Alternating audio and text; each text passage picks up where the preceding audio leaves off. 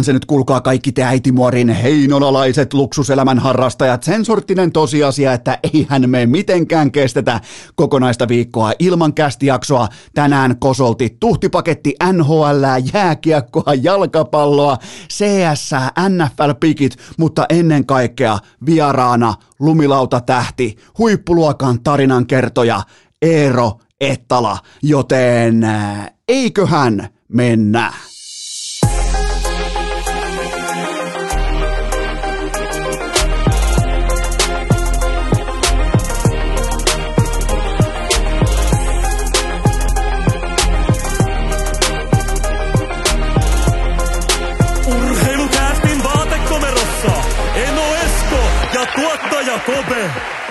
Tervetuloa te kaikki, mitä rakkahimmat kummikuuntelijat jälleen kerran urheilukästin pariin. On perjantai kahdestoista päivä marraskuuta ja ai jumalauta, kun meni nappiin toi tauko. Meni siis, meni kaikki juurikin odotuksien ja suunnitelmien mukaisesti. Nimittäin mun piti lähteä merelle meritaimeneen, piti lähteä itäiselle Suomenlahdelle heittämään isänpäivälahjan hengessä meritaimenta. Ei lähdetty mihinkään, koska ensin hajosi kalaoppaa vene. Tämän jälkeen koitettiin vielä kakkosvenettä, tai oikeastaan niin kuin tukion varaluistimien, ää, varaluistimien, varaluistimien hengessä sellaista pikkujollaa. Sellaista, jos on todennäköisesti pieni purjekin vielä mukana, niin sekään ei toiminut se idea, koska kalaoppaalla meni jalkakin vielä paskaksi. Joten tota, ää, meillä on aina, meillä on suunnitelmia, meillä on aina haaveita, meillä on aina ideoita, mutta muistakaa se joku yksi pienä, ää, vähän niin kuin sivuaskel tai huono alastulo tai vastaava, niin kaikki menee pitkin perään. Mutta toisaalta mulla on ollut ihan kivaa kotonakin. Miten mä malakas, mä viihdyn aivan helvetin hyvin himassakin.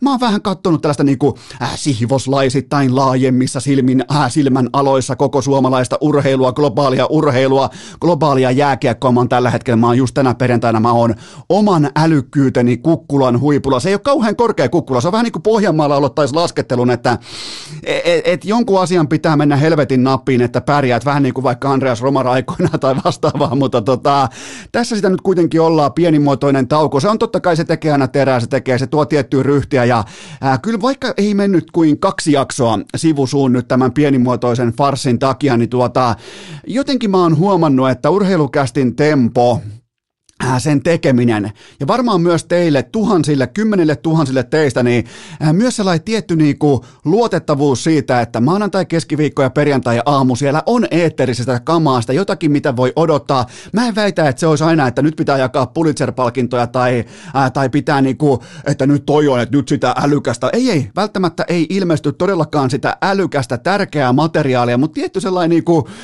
miten sen voi sanoa, sellainen vähän niin kuin ystävien kokoontuminen kolmasti viikossa, heti aamusta, maanantai, keskiviikko, perjantai, niin kyllä mun täytyy myöntää, että maanantaina ja keskiviikkona oli nyt vähän sellainen olo, että hetkinen, hetkinen, jotain puuttuu Eno Eskonen elämästä, tuottaja Kopen elämästä, että mitäs tässä nyt pyöriteltiin peukaloita ja haettiin uusi T V-taso ja näin poispäin, ja tota, että kyllä tässä on niin kuin, ja on tehty, totta kai on tehty, nyt kun on tällainen talo ja kaikki, ollaan tehty vähän huoltotoimenpiteitä ja fiksattu vähän ää, vaatekomeroa ja näin poispäin tuottaja Kopen kanssa, mutta meritaimeneen ei lähdetty, eli ei saatu kalaa, se ei haittaa yhtään mitään. Mä oon nimittäin käyttänyt tämän ajan muilta osin erittäin, en välttämättä omaksi hyödykseni täysin, vaan myös teidän iloksenne. Mä oon lanseerannut uusia tuotteita osoitteeseen hikipanta piste fi, eli nyt on sitten nämä oikeat ehdat, aidot, mitkä mä erikseen hinkkasin. Mä käytin näihin varmaan eniten aikaa kaikista tuotteista. Nyt ne ulkojääpipot, ne on myynnissä. Se on nyt niinku, jos sä haluut kiikarit sekä kaukalossa että kaukalon ulkopuolella, niin kuin sä todennäköisesti myös haluat, niin siihen on vain yksi ulkojääpipo ja se löytyy osoitteesta hikipanta piste fi, ja sitten on myös mukavan Bisonin arvostuskerhon viralliset paidat saatavilla, eli ää, Team Nice Bison, eli sille tiimille, jotka arvostaa sitä tosiasiaa, että maailmasta löytyy, kenties vaikka Albertasta löytyy vielä kuitenkin toistaiseksi, kaikesta huolimatta löytyy yksi kappale mukavia biisoneita, niin meidän pitää pystyä arvostamaan sitä, joten tälle porukalle, teitä ei varmaan ole kuin ihan muutama, mutta mä arvostan sitä, että on löytynyt mukava biisoni maailmasta, niin tätä lahkoa tätä aatetta varten on nyt sitten omat paitansa. Menkää tsekkaamaan, sekin löytyy osoitteesta hikipanta piste fi ja nyt on myös sitten vastattu toiveisiin, nimittäin siellä on paita, missä alleviivataan sitä hengellistä tosiasiaa, että on hienoa tulla Mikkeliin ja Jukureihin hommiin, joten te kaikki hommiin lähtemisen fanit, niin teille on nyt oma nuttunne osoitteessa hikipanta piste fi. Äh, hypätäänpä. Äh, hypätäänpä välittömästi urheilukästin legendaariseen aikakoneeseen ja mennään suurin piirtein tonne äh, viidentoista vuoden taakse. Äh, mä olin mun elämäni ensimmäisessä pitkässä parisuhteessa. Todella jännä tilanne, todella niinku mä oon Heinolasta, tää tota, ihastuttava, äh, ihastuttava tyttö on Lahdesta ja äh, mä kaikki tietää, mä tuun siis keskeltä kerrostaloslummiä ja sit taas tää tota, äh, tyttö tulee ihastuttavasta omakotitaloperheestä, todella arvostettu perhe täällä Lahden seudulla näin poispäin ja tota, ja erittäin hienoja ihmisiä, arvostettuja ihmisiä, yrittäjiä näin poispäin. Ja tota, ää, siinä on totta kai, siinä on pieniä, vaikkei me todellakaan missään Brasiliassa olla tai missään niin kuin Titanicissa, mutta tota, ää, siinä on erilaisia kulttuuri eroja kuitenkin tälläkin välillä, vaikka välimatkaa on vain kolmekymmentäseitsemän kilometriä, mutta tota, mä muistan ikuisesti, kun mä menin ekaa kertaa sellaiseen tapahtumaan kuin rapujuhlat. E- eihän siis, eihän mulla, mä tuun kalastajaperheestä, niin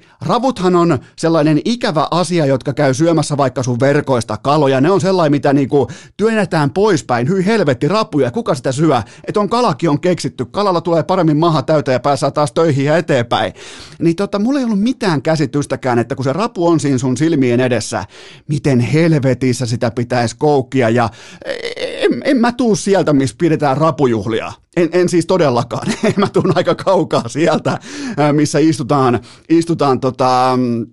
noi rapuhenkiset servetit kaulassa ja lauletaan ruotsinkielisiä lauluja ja näin poispäin. Tai ylipäätään se, että vedetään kauluspaidat tai vaikkapa jopa ehkä smart casual pukeutuminen päälle omassa kodissa, kun aletaan syömään juhlaillallista. E, mä en tuu sieltä. Ei, ei siis, ei todellakaan. Mä tuu, ei, ei, mulla ei ollut mitään hajuakaan, kun mä ekaa kertaa totuttauduin tähän elämään, niin, niin tota, lähtökohta on periaatteessa se, että kun mulle opetetaan niitä asioita ihan untuvikkona, niin, niin totta kai eka kerta, toka kerta, ne voi mennä vähän vihkoon, voi tulla vaikka ontumista haarukkajärjestyksen kanssa, jälkiruoka haarukan käytön kanssa, näin poispäin, rapuveitsen käytön kanssa, mutta sitten jos alkaa niin olemaan vaikka kolmas tai neljäs kerta, niin sehän ei ole silloin enää, sinällään se ei mene enää opettajan piikkiin, se menee silloin mun piikkiin. Eli mä opin näiltä, mä arvostan todella korkealle tätä perhettä, joka on siis kyseessä, ja, ja tota, ne opetti mulle todella paljon yrittämisestä, elämästä, siitä, että mitä voi tavoitella, koska ne tavoitteet vaikkapa Heinolassa, tuolla jossain niin kuin kerrostalolähiössä on hitusen verran erilaisia kuin vaikkapa sitten ää, lahtelaisessa yrittäjäperheessä, jos näin, näin sen voi vaikka pukea, niin mä opin todella paljon uutta ja mä oon ikuisesti siitä ajasta kiitollinen, mutta tämä oli tällainen pienimuotoinen metafora siitä, että kun sulle sä meet untuvikkuna uuteen paikkaan, sulle opetetaan jotain, niin okei, eka kerta, toka kerta, voi mennä vähän vihkoon, silloin se on opettajasta kiinni, se on vaikka mentorista kiinni, mutta sit jos kolmas, neljäs, viides kertakin alkaa ontuen, menee vähän sinne päin, et oikein saa tatsista kiinni, niin se useimmiten lankeaa sitten jo sulle se syy, silloin jos opetus on laadukasta ja ää, Kaapo Kakko valitettavasti on nyt tällä rajalla nuoren N H L-uransa tiimoilta, koska ja mä haluan myös alleviivata sitä, että Kakko ei, ei itse, hän ei itse ole etsinyt syitä mistään muualta kuin itsestään. Hän ei ole keksinyt tekosyitä, hän ei ole feidannut vierailuista, hän ei ole pake, äh, pakoillut mediaa, hän ei ole siis ihan siis kylmästi vaan ilmoittaa itse, että pitää olla parempi, pitää tehdä töitä, pitää parantaa tota ja tota osa-aluetta, että on parempi jääkiekkoilija tuossa kyseisessä taalaliigassa, joka on siis N H L. Mutta voidaan siis tarkastella Kaapo Kakon, äh, Kaapo Kakon pelaamista.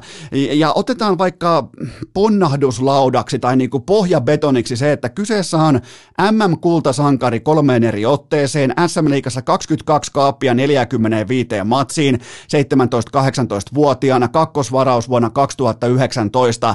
Ja tämä N H L-otanta, mikä nyt on hakattu tauluun, tämä ei ole enää mikään marginaalinen tai äh, tämä ei perustu enää mihinkään sattumaan.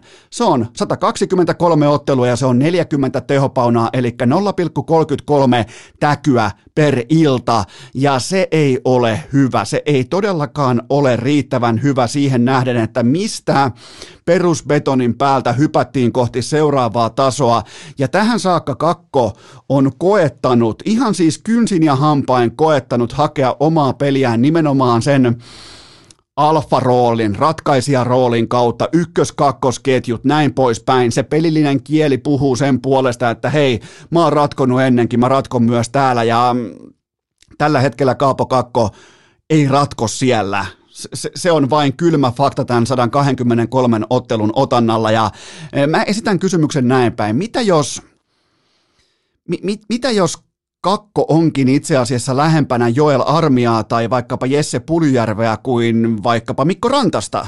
Koska helpostihan odotettiin tietenkin M M-kultajuhlien jälkeen, kaikkien näiden ikäkausimenestysten jälkeen, huippuvuosi T P S:ssä näin poispäin, kaksikymmentäkaksi maalia seitsemäntoistavuotiaana, niin, niin tota, totta kai me odotettiin, että äh, siinä niinku projektiossa siinä varmasti heijastelee Mikko Rantasen kuva. Mitä jos siellä onkin Joel Armian kuva? Koska kaikki muistaa, tai ei varmaan kaikki, mutta ainakin joku porilainen varmaan muistaa, että silloin kun Joel Armia lähti N H L, niin me puitiin paljon sitä, että okei, tuossa on taitopelaaja, tuossa on kiekollipelaaja, tuossa on, toi pystyy tekemään tuolla raitin harhautuspankillaan tuhoaikaa. Ja sitten yhtäkkiä Joel Armia itse toteaa N H L:ssä seuraavalla tasolla, että niin itse asiassa mä en pysty tekemään täällä mun harhautuspankilla täällä yhtään mitään. Ja, ja silloin pitää tehdä johtopäätökset, silloin pitää ottaa hakkukouraa, laittaa siniset haalarit päälle ja todeta, että nyt alkaa muuten duunarielämä. Ja ei, ei tässä ole siis mitään dramaattista, tässä ei ole mitään erikoista. Kakko tällä kaudella tähän saakka yhdeksään matsiin nolla plus nolla, ja siellä on koko maailman epäonni mukana, mutta mekään ei enää voida, minä ja sinä, me ei enää voida yksinkertaisesti mennä sen epäonnen tai varianssin taakse. Tuotanto on tuotantoa, toi on julma lukema tulla kiikareiden kanssa pois yhdeksästä ottelusta tähän alkukauteen, kun rinnalla on Panarin ja kumppaneita. Ja Kakko on ollut tähän saakka jäällä yhteensä sata kolmekymmentä minuuttia ja luonut maali odottamaa yksi pilkku nolla kuusi osuman edestä. Se ei ole paljon. Sekin on aika tyly lukema, että mitä hän on pystynyt itse tuottamaan. Ää, Kakon kaikki mittarit viisi viisi jääkiekossa, ne on pakkasella verrattuna nimenomaan korvaavaan A H L-pelaajaan. Maalien määrä, maali odottama tuotanto, korsi ja kaikki nämä myös käänteisesti. Ne on kaikki valitettavasti pakkasella. Joten, ja sitten vielä sekin, että hän on haaveillut paljon Y V:stä, okei Y V:tä on tullut vain yhdeksän minuuttia ja sekin on pakkasella.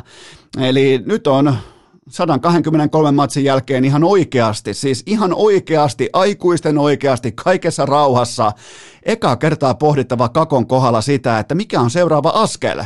Että jos mietitään vaikka tätä Puljujärven reittiä, joka kävi ensin Albertassa, sen jälkeen kohti Raksilaa, sen jälkeen uudestaan kohti Albertaa, niin, niin tota, Puljullahan ei ollut mitään asiaa N H L-kaukaloon silloin untuvikkona.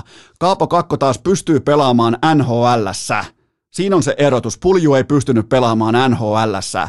Ja, mutta se on sitten se kysymys, että mitä kukakin haluaa, mitä Kaapo Kakko itse haluaa omalta uraltaan, siihen pitää pystyä kohta löytämään vastauksia, koska äh, Rangersin, pitihän, sen, Rangersin piti olla Kakolle enemmän tai vähemmän unelmakohde, ja se on ollut ihan siis täys fiasko, koska mä, me kaikki pidettiin Kakkoa nimenomaan tällaisena Patrick Laine-tyyppisenä äh, kirkkaiden valojen supertähtenä.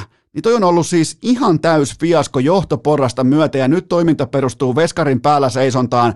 Panarin alisuorittaa, Zibanejad on heikompi kuin viime kaudella, ja hyökkäys on herran jumala sentään Chris Kreiderin käsissä.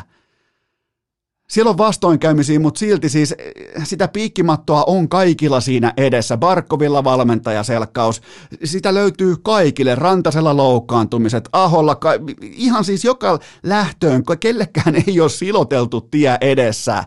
Ei edes Puljulla, kun ensin täys tavallaan niin kuin seinään törmääminen N H L, sen jälkeen Raksilan kautta kaikkien aikojen parhaaseen positioon suomalaisen jääkiekon historiassa oman menestyksen tiimoilta, niin ei sekään ollut, nythän me muistetaan helposti, että okei, Bisoni puksuttaa, että, että nyt, niin kuin, nyt kaikki on helppoa. Ei, kaikki ei ollut helppoa, ja tällä hetkellä Kakko on siinä tilanteessa, että pitää ihan oikeasti alkaa, alkaa ihan vakavissaan pohtia sitä, että minkälaisen, koska hän pystyy pelaamaan N H L:ssä.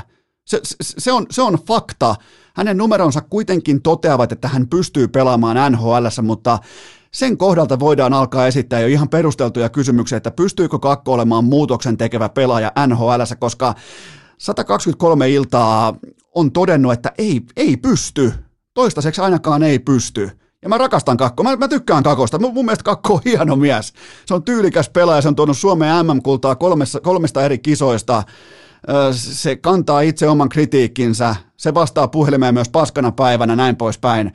Mutta tämä on, on Kakon itsensä vastuulla. Tämä ei ole enää siitä mentorista tai opettajasta tai olosuhteista kiinni. Tämä ei ole enää siitä kiinni, kun mä menen vaikka rapujuhliin eka kertaa, että mä en ekan kerran osaa käyttää rapuveistä. Se menköön, mutta neljäs kerta, viides kerta, kuudes kerta, niin mun, mun pitää, odotusarvo on se, että mun pitää silloin itse kyetä siihen. Et silloin se on musta kiinni. Ja, ja se menee mun piikkiin, jos mä en kykene olemaan sen tilanteen tasolla, puhumattakaan, että sun pitäisi olla erittäin seuratussa, suositussa N H L-organisaatiossa kakkospikin tasolla sun niin kuin performoinnin osalta. Se on helvetin vaikea positio tällä hetkellä Kaapo Kakolla, ja kaikesta näkee absoluuttisen tuskastumisen sen osalta, että eikö mulla riitä, eikö mulla Herran Jumala riitä tänne tai tähän rooliin. Ja miettikää, Kakko ei ole ees suurin junnuongelma Manhattanilla. Alexis Lafreniere on ihan täysi katastrofi ja koko joukkueensa heikoin lenkki en, ensimmäisten otteluiden osalta pelillisesti. Kaikki pelaamisen osa-alueet Lafreniere, ihan, ihan siis täyskatastrofi ja Kakko painaa kiikareilla. Mutta jos vielä mennään takaisin Kakkoon, niin nyt ei siis haaveilla enää mistään jättisopimuksesta tai muista vastaavista, että tuleeko siltadiiliä, tuleeko pitkää ja isoa rahaa. Ei tule.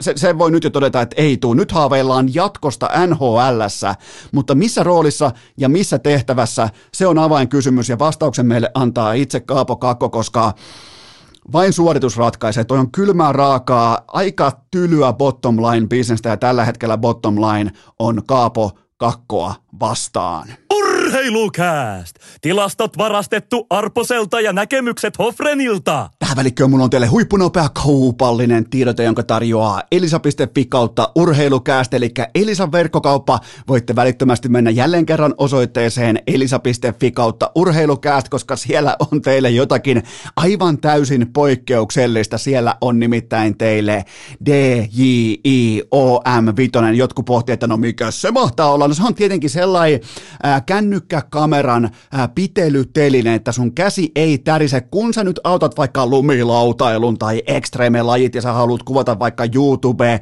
jotta sä saat saa vaikka kymmenen miljoonaa tilaajaa. Sulla pitää olla kunnon vehkeet, joten D J I O M viisi. Tää on tällainen kimbaalikamera äh, tai kamerateline, kamera, miksi sitä voisi sanoa, kameratikku, näin poispäin. Käykää, käykää katsomassa. elisa piste fi kautta urheilukääst. Tää on vain teille kaksikymmentä euron alennuksessa, eli Elisa haluaa ottaa koppia siitä, että jos jokain, joku teistä haluaa vaikka alkaa tuottamaan omaa sisältöä tai ää, lähtee harrastamaan vaikka ekstremelajeja, lumilautailu, laskettelu, vuorikiipeily, ää, skimbaus, skineillä vetäminen, mitä tahansa, ihan mitä tahansa, niin käykää hakee kimbaali mukaan. Mä oon nähnyt monilla monilla aika suosituillakin tubettajilla nimenomaan tämän kyseisen mallin käsissään. Tää siis takaa tää kimbaali kamerateline, se takaa sen, että vaikka sulla on niin sanotusti kännykkä kädessä tai kamera kädessä, niin se itse kuva ei tärise ja heilu koko ajan, eli se adjustoi siihen sun liikkeeseen, sun tekemiseen, sitä on silloin mukava katsoa sitä videonauhaa,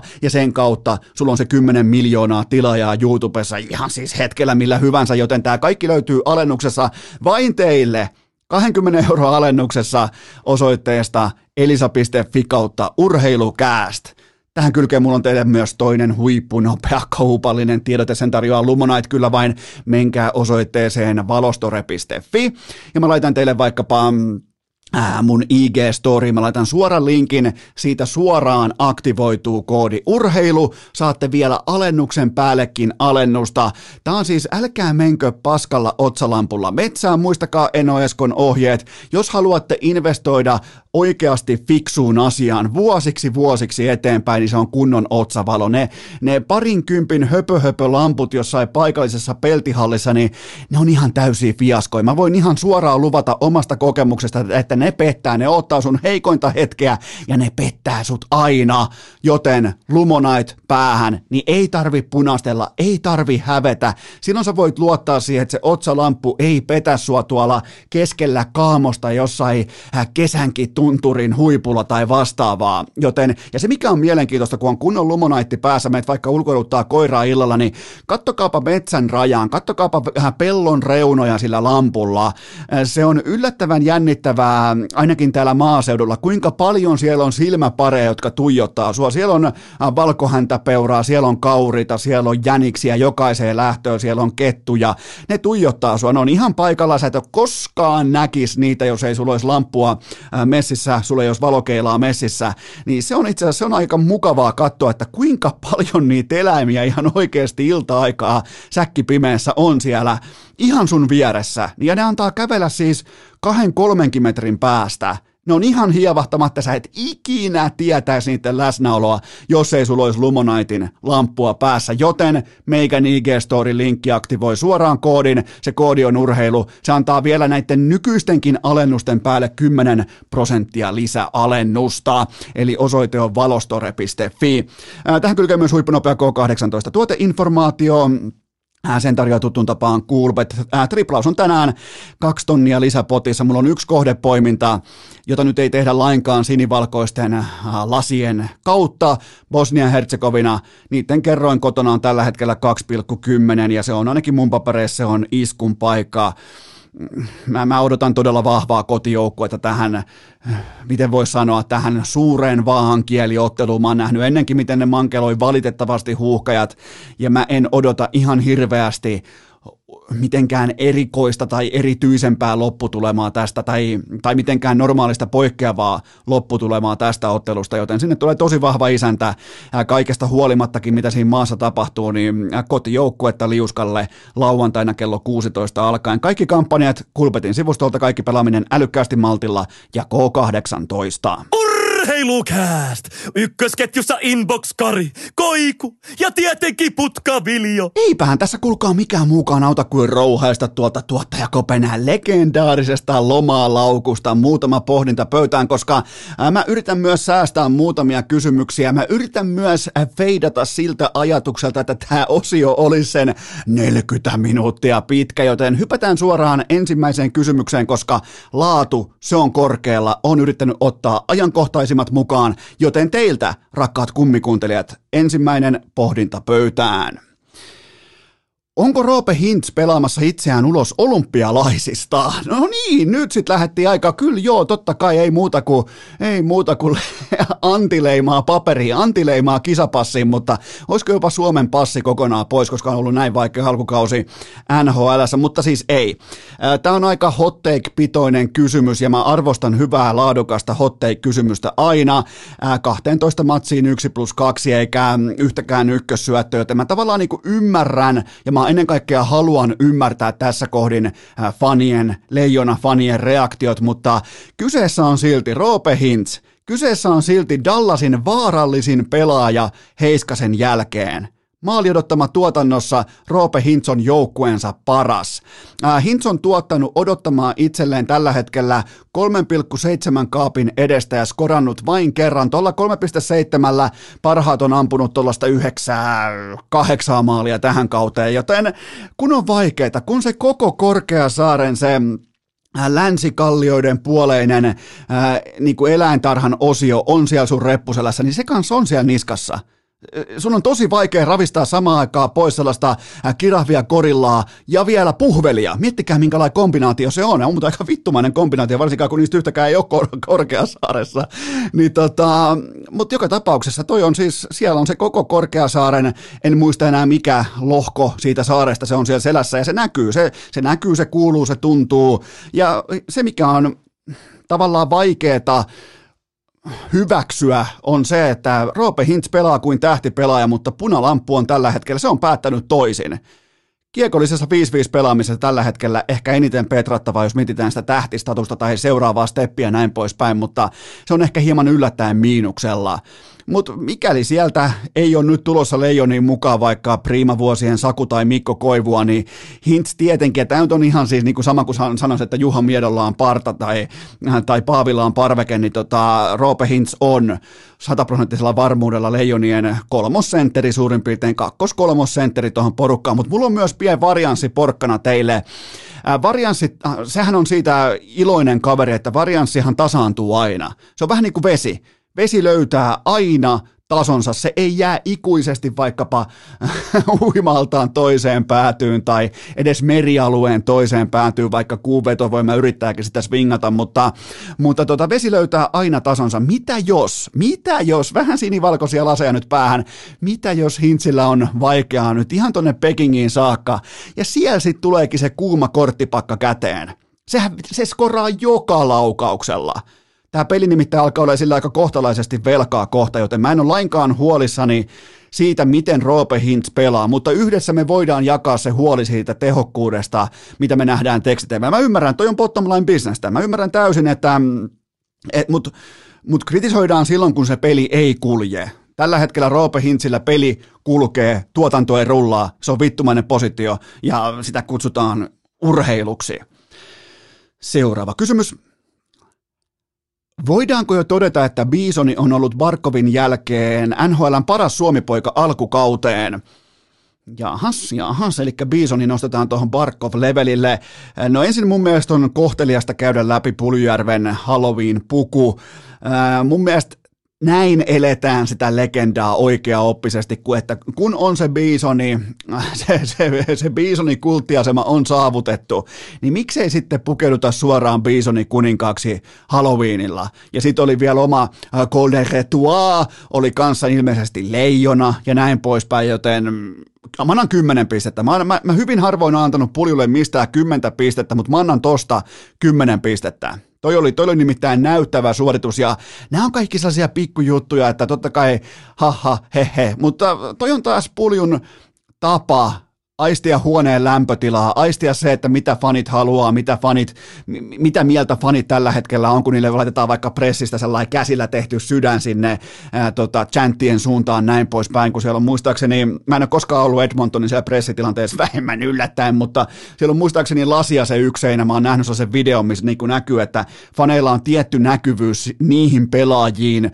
ulkopuolelta, jotka on siellä niin kuin podiumilla, niin Pulju heittää sinne sitten käsillä tehdyn sydämen ja näin poispäin. Poispäin, niin Pulju aistii tällä hetkellä erittäin hienolla tavalla, erittäin pikantilla tavalla sen huoneen lämpötilan ja sen, että ja sitten taas käänteisesti nyt, jos vaikka olisi itsellä kiikarit taulussa ja Edmonton häviäisi, niin ei tietenkään mitään tällaista. Ja, ja tämä niinku osoittaa, että Pulju kasvaa myös ihmisenä ja hieno huomata, että eh, hieno huomata kaikki näitä tällaisia pieniä yksityiskohtia asioissa, jotka väistämättä liittyy myös hänen uraansa. Okei, Halloween-puku täyskymppi, se on nyt käsitelty. Nyt on reippaat kymmenen matsia pelattu per naama syyskauden N H L:ssä ja mun mielestä Pulju tällä hetkellä kuuluu kastiin Barkov, Heiskanen, Aho ja Granlund. Siihen voisi heittää Laineen vielä mukaan, mutta eli kyllä, kyllä, kyllä se vaan on kylmä fakta, että suoritus aina puhuu. Suoritus linjaa sen, että kuinka hyvä sä olet ja Pulju ansaitsee paikkansa tuossa kategoriassa ehdottomasti ja ainoa huolestuttava lukema, jos pitää Puljun tiimoilta olla jostain asiasta nyt erikseen huolissaan tai väkisin huolissaan, niin se on lukema nimeltä kaksikymmentäneljä prosenttia. Kyllä vain Pulju laukoo joka neljännen kiekon sisään siitäkin huolimatta, että hän on ihan konkreettisesti tuhlannut tuolla. Okei, ne pommilämärit menee sisään, mutta se McDavidin ja Draisaitlin se ruokinta, se, se on siis Se on ihan täysin hävytöntä, mihin positioihin ne pelaa sitä kiekkoa Puljulle, joka käyttää isoa, isoa Bisonin persettään siinä maalin edustalla. Se on siis, se on, ja siitäkin niinku, ei todellakaan niin päin, että Pulju olisi vaan niinku keräämässä helppoja pois, vaan Pulju on ansainnut sen paikan. Siinä on kova kilpailu, siinä on Haimani, siinä on, ää, siinä on, siinä on tota, Yamamoto, Kassian ja siinä on raitinukkoja. Ja Pulju on ansainnut sen paikan itselleen ja ymmärtänyt, mitä hän voi olla jääkiekkoilijana N H L:ssä. Hän voi olla tilaa tekevä, avustava, erittäin merkittävä pelaaja, mutta ei välttämättä se kärkipiisoni, jos nä- tällaista termiä voi käyttää. Joten tota, ja hän on siis, miettikää, kaksikymmentäneljä pinnaa menee kiekot sisään ja hän on kerennyt jopa tuhlaamaakin. Että toi te- kuusi tehtyä maalia tässä kohdin on, jos sallitte, eräänlainen jopa alarima. Ja Pulju on ostanut ton uuden roolinsa avustavana pelaajana ja hän on mun mielestä tämän kaikkien niin kuin fanirakkautensa, hän on suorituksillaan ansainnut, joten se kuuluu mun mielestä, Pulju kuuluu tuohon edellä mainittuun kategoriaan. Seuraava kysymys. Mitä Brad Lambertin keskisormi tarkoittaa isossa kuvassa ja miten se vaikuttaa hänen draft-osakkeeseensa? No isossa kuvassa toi keskarin näyttö ässiä vastaan kieli Jypin kriisistä ja Lambertin mediapaineesta ja siitä, että minkälainen syksy hänellä on tähän saakka ollut ja kuinka pahasti Joakim Kemmel on vetänyt hänestä ohi kaikissa mahdollisissa listauksissa ja silmätesteissä ja datatesteissä ja mi- missä tahansa, mutta mä myös uskon, että tämä tässä oli Lambertin vaikean syksyn osalta eräänlainen pohja. Ensin fantastinen suoritus itse kentällä jääkiekko-nimisessä pelissä ja sen jälkeen niin kuin ihan South Park-henkinen lapsellinen keskisormi täysin siihen kuulumattomassa tilanteessa. Niin nähdään tällainen, niin kuin, nähdään yö ja päivä samaan aikaan taivaalla. Nähdään kaikki varianssin käyrät, yksi kauden hienoimmista suorituksista hänen osaltaan kaukalossa. Sen jälkeen ihan siis höpö höpö ala-astetason keskisormi. Eli mun mielestä nyt myös montun pohja on löydetty, joten se tarkoittaa myös sitä aina urheilussa, että pöytä on tavallaan puhdas. Mä, mä, en, mä en myy mun Lambert-osakkeita vieläkään. En, en myy. Pöytä on nyt puhdas ja nyt se, ja kaikki raportit, mitä kertoo Jyväskylän suunnalta, että miten Lambert oli välittömästi havahtunut siihen hetkeen, että okei, nyt meni yli. Nyt, nyt tämä. Tässä on syyllinen, tässä näin. Se ei ole mun faija, se ei ole mun lähipiiri, se ei ole Jyväskylä, se ei ole traktori, se ei ole Jypin logo, se ei ole kuka, se on minä. Tässä näin, Brad Lambert, syyllinen, niin tota, se on hyvä merkki, koska silloin se pöytä voi olla puhdas. Ja siihen puhtaan pöydän päälle on myös hyvä kattaa seuraava. Se voi olla myös maltillinen kattaus, mutta siihen pitää pystyä kattamaan nyt jotain. Joten, ja draft-osakkeeseen, jos siitä puhutaan, niin tällä on siltä osin, mun mielestä vaikka tämä on yksittäinen keskisormi, niin siltä osin sillä on aina vaikutusta, että pelaajan pääkoppaa tarkkaillaan enemmän kuin koskaan, koska kaikki tämä paine, mitä nyt Lambertilla on, heitetään nyt vaikka mediapaine, Jypin kriisi, vertailut Kemeliin, näin poispäin, niin toi kaikki tulee N H L:n painekattilassa kertaantumaan viisikymmentä kaksikymmentä kertaiseksi välittömästi. Joten totta kai scoutit, jotka tulee erikseen hallille sen yhden saatanan viisiminuuttisen takia, mitä Lambert on siinä ottelussa mukana, niin tota, totta kai ne kirjaa sinne miinusmerkin, mutta sekin on noustavissa. Se, sekin on siis ihan täysin, tämä on tämä elämä kuitenkin seitsemäntoistavuotiaille pojalle, tämä on jatkuva oppikoulu. Ja just nyt Lambert, jos hän haluaa vilpittömästi oppia, hän oppii enemmän elämästä kuin koskaan aikaisemmin. Ja sen jälkeen, kun on oppinut elämästä, voi ehkä oppia jotain urheilusta. Toi on ihan täys raakille toi poika, ja se on vasta alussa. Joten ot, otetaan sykkeitä, katsotaan oikein polarista kyllä vain. Sykkeitä alas, ei myydä kaikkia Lambertin osakkeita. Seuraava kysymys. Oletko jo henkisesti valmis siihen, että Detroit Red Wings on tällä menolla jälleen oikea jääkiekkojoukkue? No tossahan käytiin oikeastaan läpi, tämä on hyvin mielenkiintoinen vertailu, käytiin orastaen läpi Kaapo Kakko ja Alexis Lafreniereä tuolta ää, New York Rangersin ykkös-kakkospikeistä, ne oli siellä puntarissa vähän tuossa aiemmin tässä jaksossa ja ää, katsokaapa punasiipien junnuja. Moritz Seider ja Lucas Raymond joukkueessa top viidessä kaikissa tuotantonumeroissa ja se oleellinen puoli. Nämä lapset, nämä ei voida millään pelaamisen osa-alueella. Ei millään. Ei edes Seider, vaikka se taisi joutua alkukaudesta jonkin Patrick Laine-koosteen. Olisiko ollut joku nilkkaralli tai joku muu vastaava, bla bla bla, mutta no ei voida miltään pelaamisen osa-alueelta, ei edes niiltä, joista junnut vuotaa aina, eli viisi viisi pelaaminen omiin päin, näin poispäin. Joten tota... se on ehkä vakuuttavinta nyt tuossa punasiipiporukassa, että nämä lapsukaiset, äidin pikku kusitassut, nämä ei vuoda lainkaan. Tyler Bertuzzi on hävyttömän koma, äh, kova Amerikan tantereelle Esapalta Kanadassa, mutta se mitä hän pelaa, hän on hävyttömän kova. Junnut dominoi, Dylan Larkin on väkevä, samoin sitten totta kai vielä äh, Vladislav Namestnikov on ollut todella hyvä. Ja Ja tämä kaikki, sillä on niin hyvää suorittamista kärjessä, että se sallii jopa senkin, että joku Nick Leddy, se on, se on siis ollut, se vuotaa kuin armeijan saappaat. Ei siis ei, Leddy ei, vaikka hän totta kai nauttii tällaista, niin kuin, voisiko sanoa, vaikka ei olekaan mikään ikäloppu, niin nauttii konkaripelaajan leimaa, niin, niin se on yksi joukkueen heikoimmista pelaajista, kun sen kaiken suorittamisen punnertaa numeroiksi. Joten tota, toi on junnujen joukkue, toi on lasten joukkue ja se on hyvä merkki, että nuo lapset pystyy voittamaan jääkiekko-otteluita. Ja tälle, siis tässä on pähkinän kuoressa tavallaan se, että miten palkkakattourheilu toimii parhaimmillaan. Se on ihan selvää, että ei mikään alho tai dynastia kestä loputtomasti. No ehkä Buffalo Sabres voi olla ikuisesti paska, mutta se pois lukien, niin näin se toimii. Seuraava kysymys. Uskotko, että, no niin, uskotko, että Ryan Nugent Hopkinsin tahti pitää ja hänen loppusaldonsa tähän kauteen on nolla plus sata neljä? No niin, tähän saakka siis yhteentoista otteluun neljätoista syöttöpistettä ja nolla tehtyä maalia. Siinä on vielä mukavat seitsemän ykkössyöttöä mukana, ylivoimalla yhteensä yhdeksän syöttöä, eli tasakentällisen... Äh, R N H on ikään kuin Oilers tällaisessa mini, miniatyyri, karikatyyrikuvastossa, eli tasakentällisen ei tapahdu juuri yhtikäs mitään. nolla pilkku nolla viisi, kun nolla plus viisi samaan yhteentoista matsiin tasaviisikoin, ja ää, Nugent Hopkins osaa yhden asian, eli Y V-syöttämisen, kiekon liikuttamisen, maltin, rauhallisuuden, pelin saapumisen, pelin maltillisen odottamisen, jotta peli saapuu sun luokse. Se on siinä aivan poskettoman perkeleen hyvä, ja se on kaikessa muussa enemmän tai vähemmän paska. Viimeistely, aloitukset, kaikki. Ja, ja siellä se vaan puksuttaa kohti sadan pisteen syöttösesonkia, joten kyllä toi Oilers, toi on hävytön porukka. Toi on hävytön porukka. Seuraava kysymys.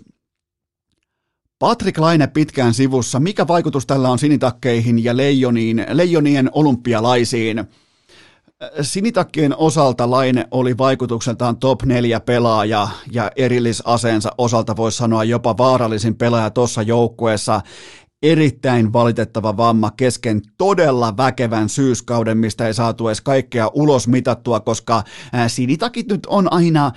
Jos niillä on kolmen matsin viikko, niin kyllä niistä yhden voi laittaa roskistulipalon piiriin edelleen, mutta onneksi Laine kuitenkin selviää verrattain lyhyellä huililla ja hän on täydessä vireessä koko talven ja totta kai myös olympialaiset. Ja Lainehan lupasi tuossa pari kuukautta sitten, että hän lopettaa perseilyjääkiekon ja niin hän on myös tehnyt. Ja, ja, ja Laine ei ollut siinä positiossa, missä hänen tarvitsee sanoa yhtään mitään, koska vain teoilla on ton hevonpaskasesongin jälkeen yhtään mitään merkitystä. Ja yhdeksän peliä, kymmenen tehopaunaa ja hommahan oli vasta tavallaan lähdössä käyntiin iltakohtaisella tasolla. Jakub Voracek on muuten parantanut älyttömästi viimeisten pelien aikana, joten hatunnosto sinnekin. Ja sinit, jos pitää kuitenkin nostaa sinitakeista yksi tarina esiin, niin kyllä se on Cole Sillinger. kahdeksantoistavuotias poika ja miettikää ton Sillingerin varaa, joka tuli tässä, hänen oikeutensa tuli tämä niinku tuleva varausvuoro, joka sitten aktualisoitui Cole Sillingeriksi, se tuli tässä Seth Jones-kaupassa Kolumbukseen, niin miettikää, niillä on kahdeksantoistavuotias sentteri, niillä on kahdeksantoistavuotias hyökkääjä tuossa porukassa, kenen varaa voi rakentaa ihan oikeasti, täysin ilman mitään niin kuin höpö, höpö narratiivia, sen varaa voi rakentaa jo jotain, se on se tarina. Sillinger ja Laineen tason nosto, siinä on tarinat ja se, että Voracek ei ole ihan läskipaska, sekin on tarina. Joten tota, oli väärässä, mun mielestä sinitakit on ollut ryhdikkäämpi porukka kuin mä osasin odottaa. Seuraava kysymys.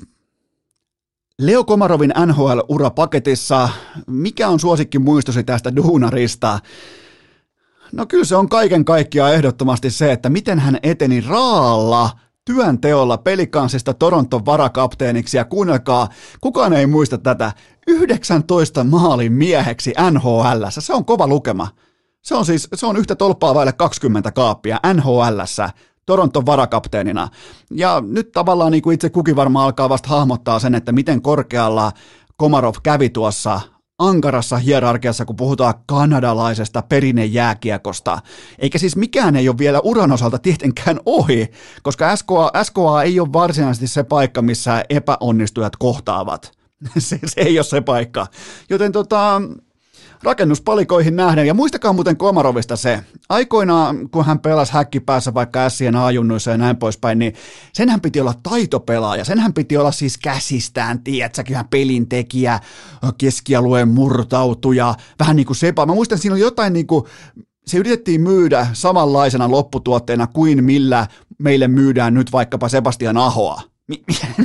Miettikää. Niin Komarov teki johtopäätökset. Okei, mulla ei muuten sit riitä tonne. Mitä pitäisi tehdä? Tehdään itsestään eturivin ammattilainen toista reittiä pitkin. Ja siinä on taas Kaapo Kakollekin yksi pohdinnan aihe, otta, niin kuin tavallaan esikuva. Leo Komarov. Sinne aikoinaan, siis kun se oli ässissä ja vielä vähän ehkä pelikansissakin, niin puhuttiin käsistä ja puhuttiin taidoista, ja ei ole muuten puhuttu viimeiseen viisitoista vuoteen. On puhuttu grindista, sinisestä haalarista, ryhdistä, standardista, näin poispäin. Joten tota, hieno pelaaja. Hieno, hieno pelaaja. Jotenkin jos sellainen pelaaja, mitä pitäisi varmaan vihata, mutta kun en, en vihaa. Se on jännä kyllä, että miten päin kolikko kääntyy. Jarkko Ruutu ei ikinä jatkoo, Leo Komarov aina jatkoo, vaikka molemmat on sitä samaa, sitä samaa halveksuttavaa pienikokoisen urosketun paskaa kentällä. Mutta se on jännä juttu, että miten päin se kolikko on kääntynyt maahan.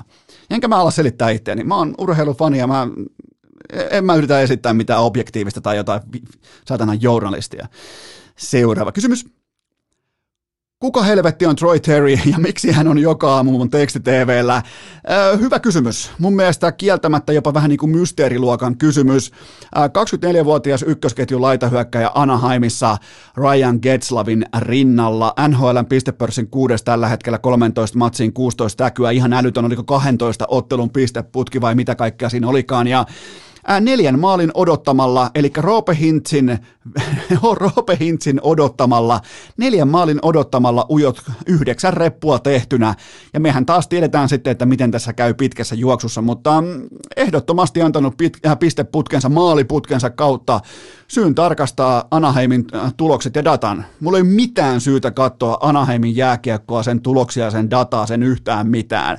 Joten ainakin nyt Troy Terry on antanut yksittäisen ohikiitävän syyn sille, minkä takia mä edes katson heidän ää, niin kuin datakerrytystään ja yritän käydä sitä vähän läpi, mutta hyvin ohuesti. Sen takia mennäänkin seuraavaan kysymykseen. Oliko Coloradon Sampo Ranta liian kovassa paikassa vai mistä A H L-komennus johtui? No siis Sampohan ansaitsi paikkansa alkukaudesta piittaamalla kilpailun ja nyt hän menetti N H L-tonttinsa samasta syystä. Ei dramatiikkaa, ei mitään erikoista. Ää, erittäin sellainen niin kuin lennokas, jopa ettenkö sanoisi näyttävä ja aktiivinen pelaaja, mutta luotaa, äh, vuotaa aivan liikaa perusasioissa. Ja kaikkihan on vasta alussa. Tulee vielä, mutta... Mutta näin ne askelmat otetaan fiksussa organisaatiossa, vaikkakin organisaation päätuote, eli jääkiekko N H L-kaukalossa, niin ne ei pysäytä ketään. Avalanche ei pysäytä ketään. Niiden viisi viisi puolustaminen, erikoistilanne puolustaminen, maalivahti pelaaminen, absoluuttinen fiaskotehdas just nyt, just tällä hetkellä. Ja kohta muuten pakko alkaa, ei nyt vielä. Mutta tästä vielä kymmenen, viisitoista, kaksikymmentä peliä eteenpäin, niin on pakko alkaa kohta esittää kysymyksiä, mutta mä en esitä niitä vielä. Mä kieltäydyn esittämästä kysymyksiä, joita mä en esitä. Joten tota, mut joo, ihan siis ansaittu komennus sitten yhtä leveliä alemmas. Seuraava kysymys. Kasperi Kapaselle hattutemppu. Oliko tuuletuksissa ansaittua vapautumista vai miksi savolainen ilakoi tuolla tavalla? No, no siis Kapanen on tuottanut tällä kaudella paljon kapasmaisia asioita, eli tilanteita riistoista, prässeistä, karkaamisista, näin poispäin, mutta peruspelaaminen, se ei valitettavasti, se ei ole kauhean kaksisella tasolla. Mä ootin Kapaselta paljon enemmän tähän kauteen. Mä, mä, niinku, mä, mä aistin, kuinka hänen täysi fokuksensa on vain ja ainoastaan jääkiekossa vihdoinkin, kenties ensimmäistä kertaa koko hänen urallaan. Ja... peruspelaaminen tällä hetkellä ei riitä. Se on itse asiassa koko Penguinsin toiseksi heikointa kokonaisuutena mitattuna. Otetaan kaikki pelaamisen osa-alueet mukaan datan pohjalta. Ja, ja se mikä on mielenkiintoista, niin Kapaselle tulee käsittämätön määrä sellaisia ohipelejä, että sen läsnäolo pitää tarkistaa ihan erikseen. Että ol, mites, mites Käpi, oliko se tuolla, ai oli se, kun siitä oli toi hieno Instagram-kuva tuolla Penguinsin I G:ssä, kun se tulee jälleen uusi puku päällä hallille. Olihan se mukaan tuossa matsissa, mutta miten se... miten se tuote siellä kaukalossa? Se katoaa liian usein. Erittäin, no joo, mutta Kapanen on ollut nimenomaan juurikin sitä, mitä kaikki eittämättä tietää Kapasen olevan. viisi viisi pelissä perus, pelaamisen attribuuteiltaan epäluotettava, epätasainen, mutta sitten räjähdysmäisenä ratkaisijana, karkaajana, ihanaa luokkaa, ihan kirkkainta A-luokkaa. Seuraava kysymys. Nyt kun Buffalo on vihdoin rauhoittunut, niin miltä se Rasmus Dahlinin pelaaminen näyttää? No sehän näyttää siltä, että hän täyttää lähteneen Rasmuksen saappaat joukkueensa ykkösmeripoijuna täydellisesti. Aivan kaikki pelaamista mittaavat datamittarit, ihan siis Chernobyl lukemissa pakkasella ydinjätettä, kyllä vain Rasmus Dahlinin jääkiekko on ydinjätettä ja sen puoliutumisaika on näköjään kymmenen vuotta kerrallaan, eli tämä ura ei riitä siihen, että hänestä tehdään N H L-pelaajaa. Ei, ei, ei siis, mä, mä uskallan mennä pankkiin tämän lausunnon kanssa. Tuosta pojasta ei tehdä N H L-pelaajaa, siis niiltä osin, että se on merkityksellinen pelaaja korkeimmalla mahdollisella tasolla. Siis aivan kaikki lukemat, mittarit, silmätesti, ihan siis absoluuttista ydinjätettä. Antakaa mulle kategoria, niin mä voin antaa teille numerot tuosta pojasta ja ne kaikki on aivan täyttä katastrofia. Joten tota, mä näin, näin muodoin mä luovutan lopullisesti Rasmus Dahlinin kanssa. Tuosta pojasta, siitä ei tule urheilijaa. Tuolta pojalta puuttuu se, mitä on olla urheilija. Mä oon enemmän, mä lähden hiihtolenkille juoksemaan tai maastopyöräilemään. Mulla on enemmän pelissä, tuolla fucking metässä. Kun Rasmus Dahlinilla on N H L-kaukalossa kuuden miljoonan palkkanauhaa vastaa per sesonki. Ja siitä on kyse. Se ei halua pelata jääkiekkoa, joten lopeta se jääkiekko. Seuraava kysymys. Onko Alexander Ovechkinilla sau... Onko Alexander Ovechkinilla saumaa siivota koko pöytä tällä kaudella? No siis kaikki muu oikeastaan omissa käsissä paitsi Calder Trophy. Siihen alkaa jopa niin kuin A O kahdeksan, vaikka Venäjällä eittämättä väärennetään kaikkien mahdollisten ihmisten asiakirjat tai syntymätodistukset ihan niin monta kertaa kuin vaan tarvitsee, niin, niin tota, Calder ei ole enää realismia, mutta kaikki muu on.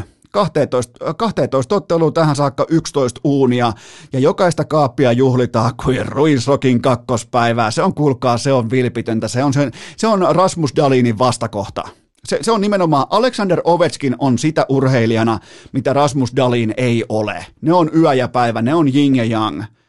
Se, se on siis, se on kylmä fakta. Ja laukausprosentti tällä hetkellä A O:lla on kahdeksantoista, eli siinäkään ei ole mitään erikoista. kolmekymmentäkuusivuotiaan kaikki numerot tällä hetkellä on plussalla, kyllä vain. Myös puolustuspelaamisen mittatikut on plussalla. Mä väännän vielä rautalangasta, mä kävin koko A O kahdeksan urarakenteen läpi datan pohjalta, nimenomaan se, että mitä hän on faktuaalisesti jättänyt jälkeensä omalta uraltaan. Ja tällä hetkellä A O kahdeksan pelaa parempaa jääkiekkoa kuin koskaan aikaisemmin urallaan.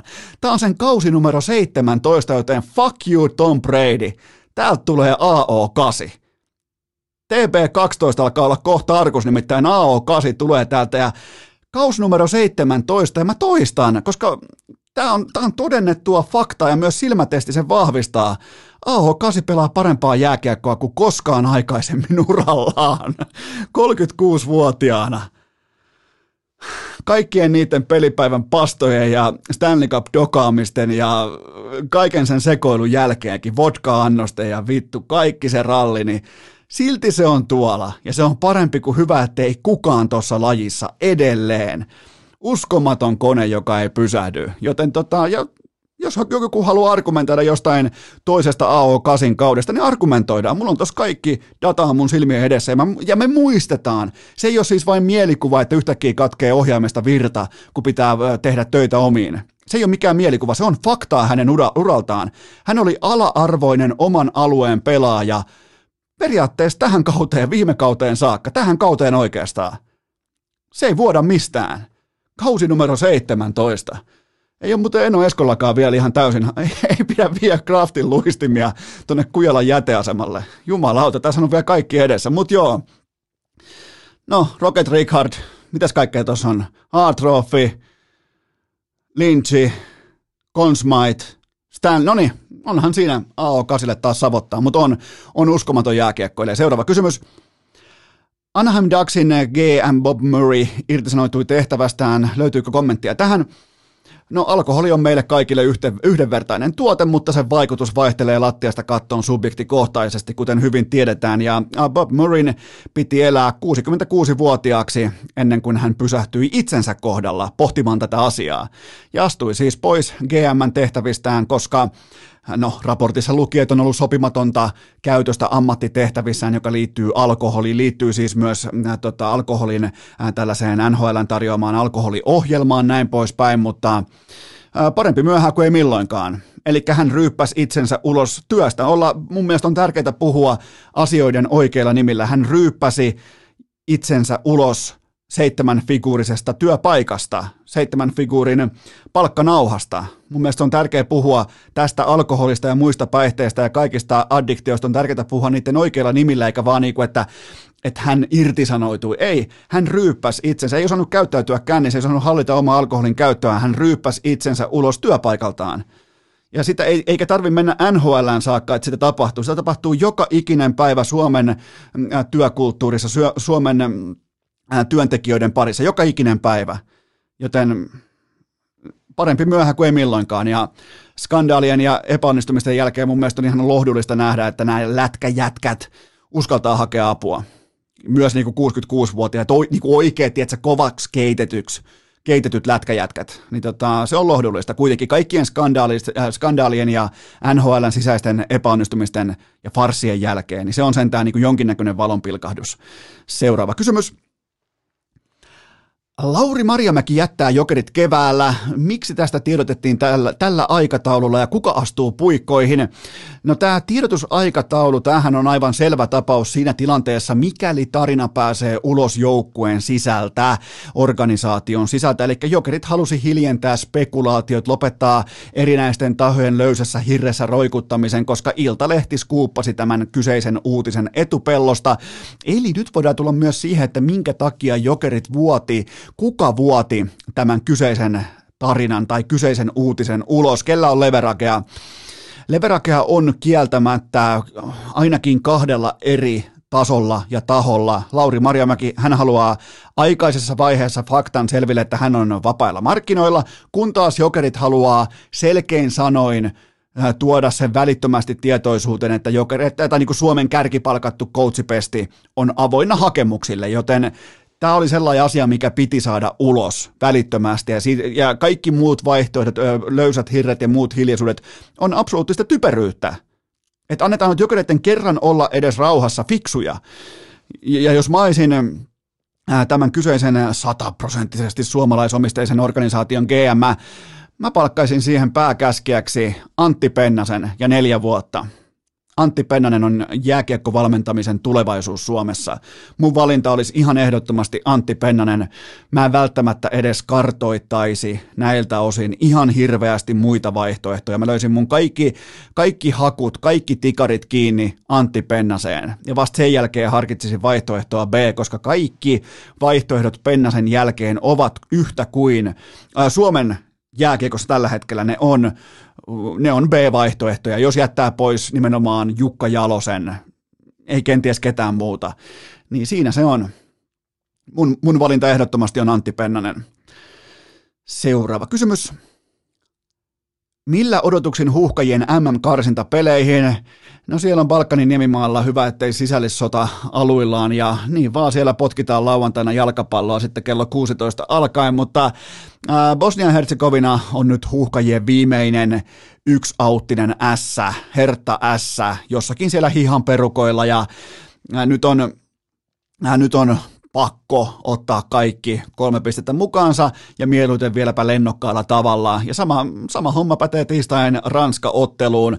Sen osalta totta kai kiinnostaa myös se, että meneeköhän Antoine Griezmann H I F K-matsiin, kun Auvitu hänet sinne kutsui aika, aika mun mielestä aika fiksulla tavalla. Jotenkin oli hieno, hieno tollainen tilanteen haisto I F K:lta, joten sinne hatun nosto, mutta Kyllähän nämä karsinat, tämän karsinat valitettavasti kuoli siihen jättimäiseen kotimatsiin Ukrainaa vastaan. Se oli lamaannuttava. Se oli sellainen, on, onko teille koskaan tullut sellaista tälliin vaikka keskivartaloa tai kylkeä, olette ollut vaikka lätkää pelaamassa futista, olette ollut lumilautailemassa, maastopyöräilemässä, kun vaan niin kuin, sä lamaannut, se vie sulta hapen, se vie elinhalut, se vie kaiken se isku, niin se oli se lamaannuttava isku. Ukrainaa vastaan kotikenttä, housut täynnä paskaa, joten tota... Bosnia on kahden voiton putkessa Suomeen vastaan kotikentällä ja mä uskon, että, mä uskon, että Bosnia tulee olemaan todella vahva lauantai-iltapäivänä. Todella, todella vahva. En nyt mitään neljä yksi kylvetystä odota, mutta mä otan todella vahvaa isäntäporukkaa ja se myös hautaa sitten spekulaatiot. Aika hienon huuhkajajoukkueen äh, niin kuin M M-tarinasta näiltä osin. Seuraava kysymys. Mitä ajatuksia tuo herättää, että P S G-naisten pelaaja tilasi goonit pahoinpitelemään joukkuetoverinsa, jotta pääsisi itse isompaan rooliin? Tämä on hurja tarina. Tämä on, tämä on siis, tämä on jät... miten tämän voisi edes kääntää jotenkin arkikielelle? Mä en välttämättä tiedä miten, mutta tämä goonipahoinpitelyn tilannut taho, Aminata Diallo, se on ainakin osoittanut, että hän ihan oikeasti tekee mitä tahansa pelipaikkansa eteen. Ja siis kaiken kaikkiaan aivan täysin ei tästä maailmasta oleva äh, tapahtumaketju, ja Diallo oli vielä Mestarien liigassa P S G:n paidassa nimenomaan tämän uhrin pelipaikalla, ja noi goonit tilattiin siis sellaiseen tapahtumaan tai tilaisuuteen tai hetkeen, jossa itse Diallokin oli vielä läsnä. Ja miettikää, goonit tulee paikalle, ottaa autosta yhden naisen ulos, ja rautaputkilla hakkaa naista jalkoihin ja käsiin, ja ei varasta mitään ja poistuu paikalta, niin ethän sä, ethän sä noin, ethän sä tolla tavalla, jos sun on pakko mennä noin, noin syvältä kaivaa sun pelipaikkaa, jos sun on pakko mennä tuohon rikoksen maailmaan, niin ethän sä voi samaan aikaan olla noin sun suunnitelmas kanssa noin saatanan typerä, siis Herran Jumala. Ja sitten erikoisinta on se, että tämä ei kuitenkaan naisten jalkapallo, ei edes mestarien liigatasolla, niin eihän se pelaajakohtaisesti ole mitään miljoona bisnestä. Tää, tää on kyllä, tää, tää on jotain hyvin erikoista. Seuraava kysymys. Sementoiko Simple asemansa C S:n goattina Tukholman ylikävelyn jälkeen? No se oli tavallaan pikemminkin kirsikka kakun päälle. Se oli allekirjoitus tai viimeinen tilinsiirto tai velkasuoritus. Se oli klousaus. Ei siis ei yhtään hävittyä karttaa navilta ja joka ikinen kerta tärkeimmässä tilanteessa parhaimmillaan. Kaikille tuttu nimimerkki Simple. Se on yksinkertaista, se on kaunista, se on dominointia, se on ylivoimaa. Oli tätä ennenkin lajin goat, on, on sitä myös tästä eteenpäin ja uhkaajia ei näy. Ei näy kuulkaa ainakaan samalla serverillä. Ja mä nostan vielä rinnakkais M V P:ksi kuitenkin Bublan, joka alkoi kosia jengiä siellä juhlalavalla, otti juontajalta mikrofonin kädestä ja alkoi ihan pokkana vaan Bubla, joka on siis, puhutaan mitä puhutaan, mutta tuolta näyttää primessään oleva C S-pelaaja, niin hän alkoi kosia jengiä siellä juhlalavalla, saatana kohti Tukholmasta Moskovaa, ottaa yhteyttä ja alkaa kosia, niin kyllä niin kuin Bubla, jos Simple on se kliininen kirurgi, Joka, joka hoitaa ne leikkaukset loppuun asti niin kuin ammattimaisella varmuudella. Kyllähän, kyllähän Bubla on se niin kuin lääkäriliiton saunailtojen paras viihdyttäjä. Se jotenkin niin kuin se, kenen ympärillä kaikki viihtyy, ja ai jumalauta Bubla. Ja sitten täytyy muuten nostaa myös Twistalle hattua. Hän sanoo sen nimen Bubla, eikä Boomits. Joten voidaanko kaikki nyt liittyä tähän Bubla tavallaan aatteen taakse? Lopetetaan Boomits nimen sanominen ja käytetään tästä edespäin vain ja ainoastaan termiä Bubla, koska hän näyttääkin Bublalta. Iloinen kaveri, ai että, kosi jengiä, navio ylivoimainen, kukaan ei tule voittaa niitä seuraavaan neljään vuoteen. On tää hurjaa ja Simple on vittu, se on hävytön. Se on, siis, se on, se on niin hävytöntä.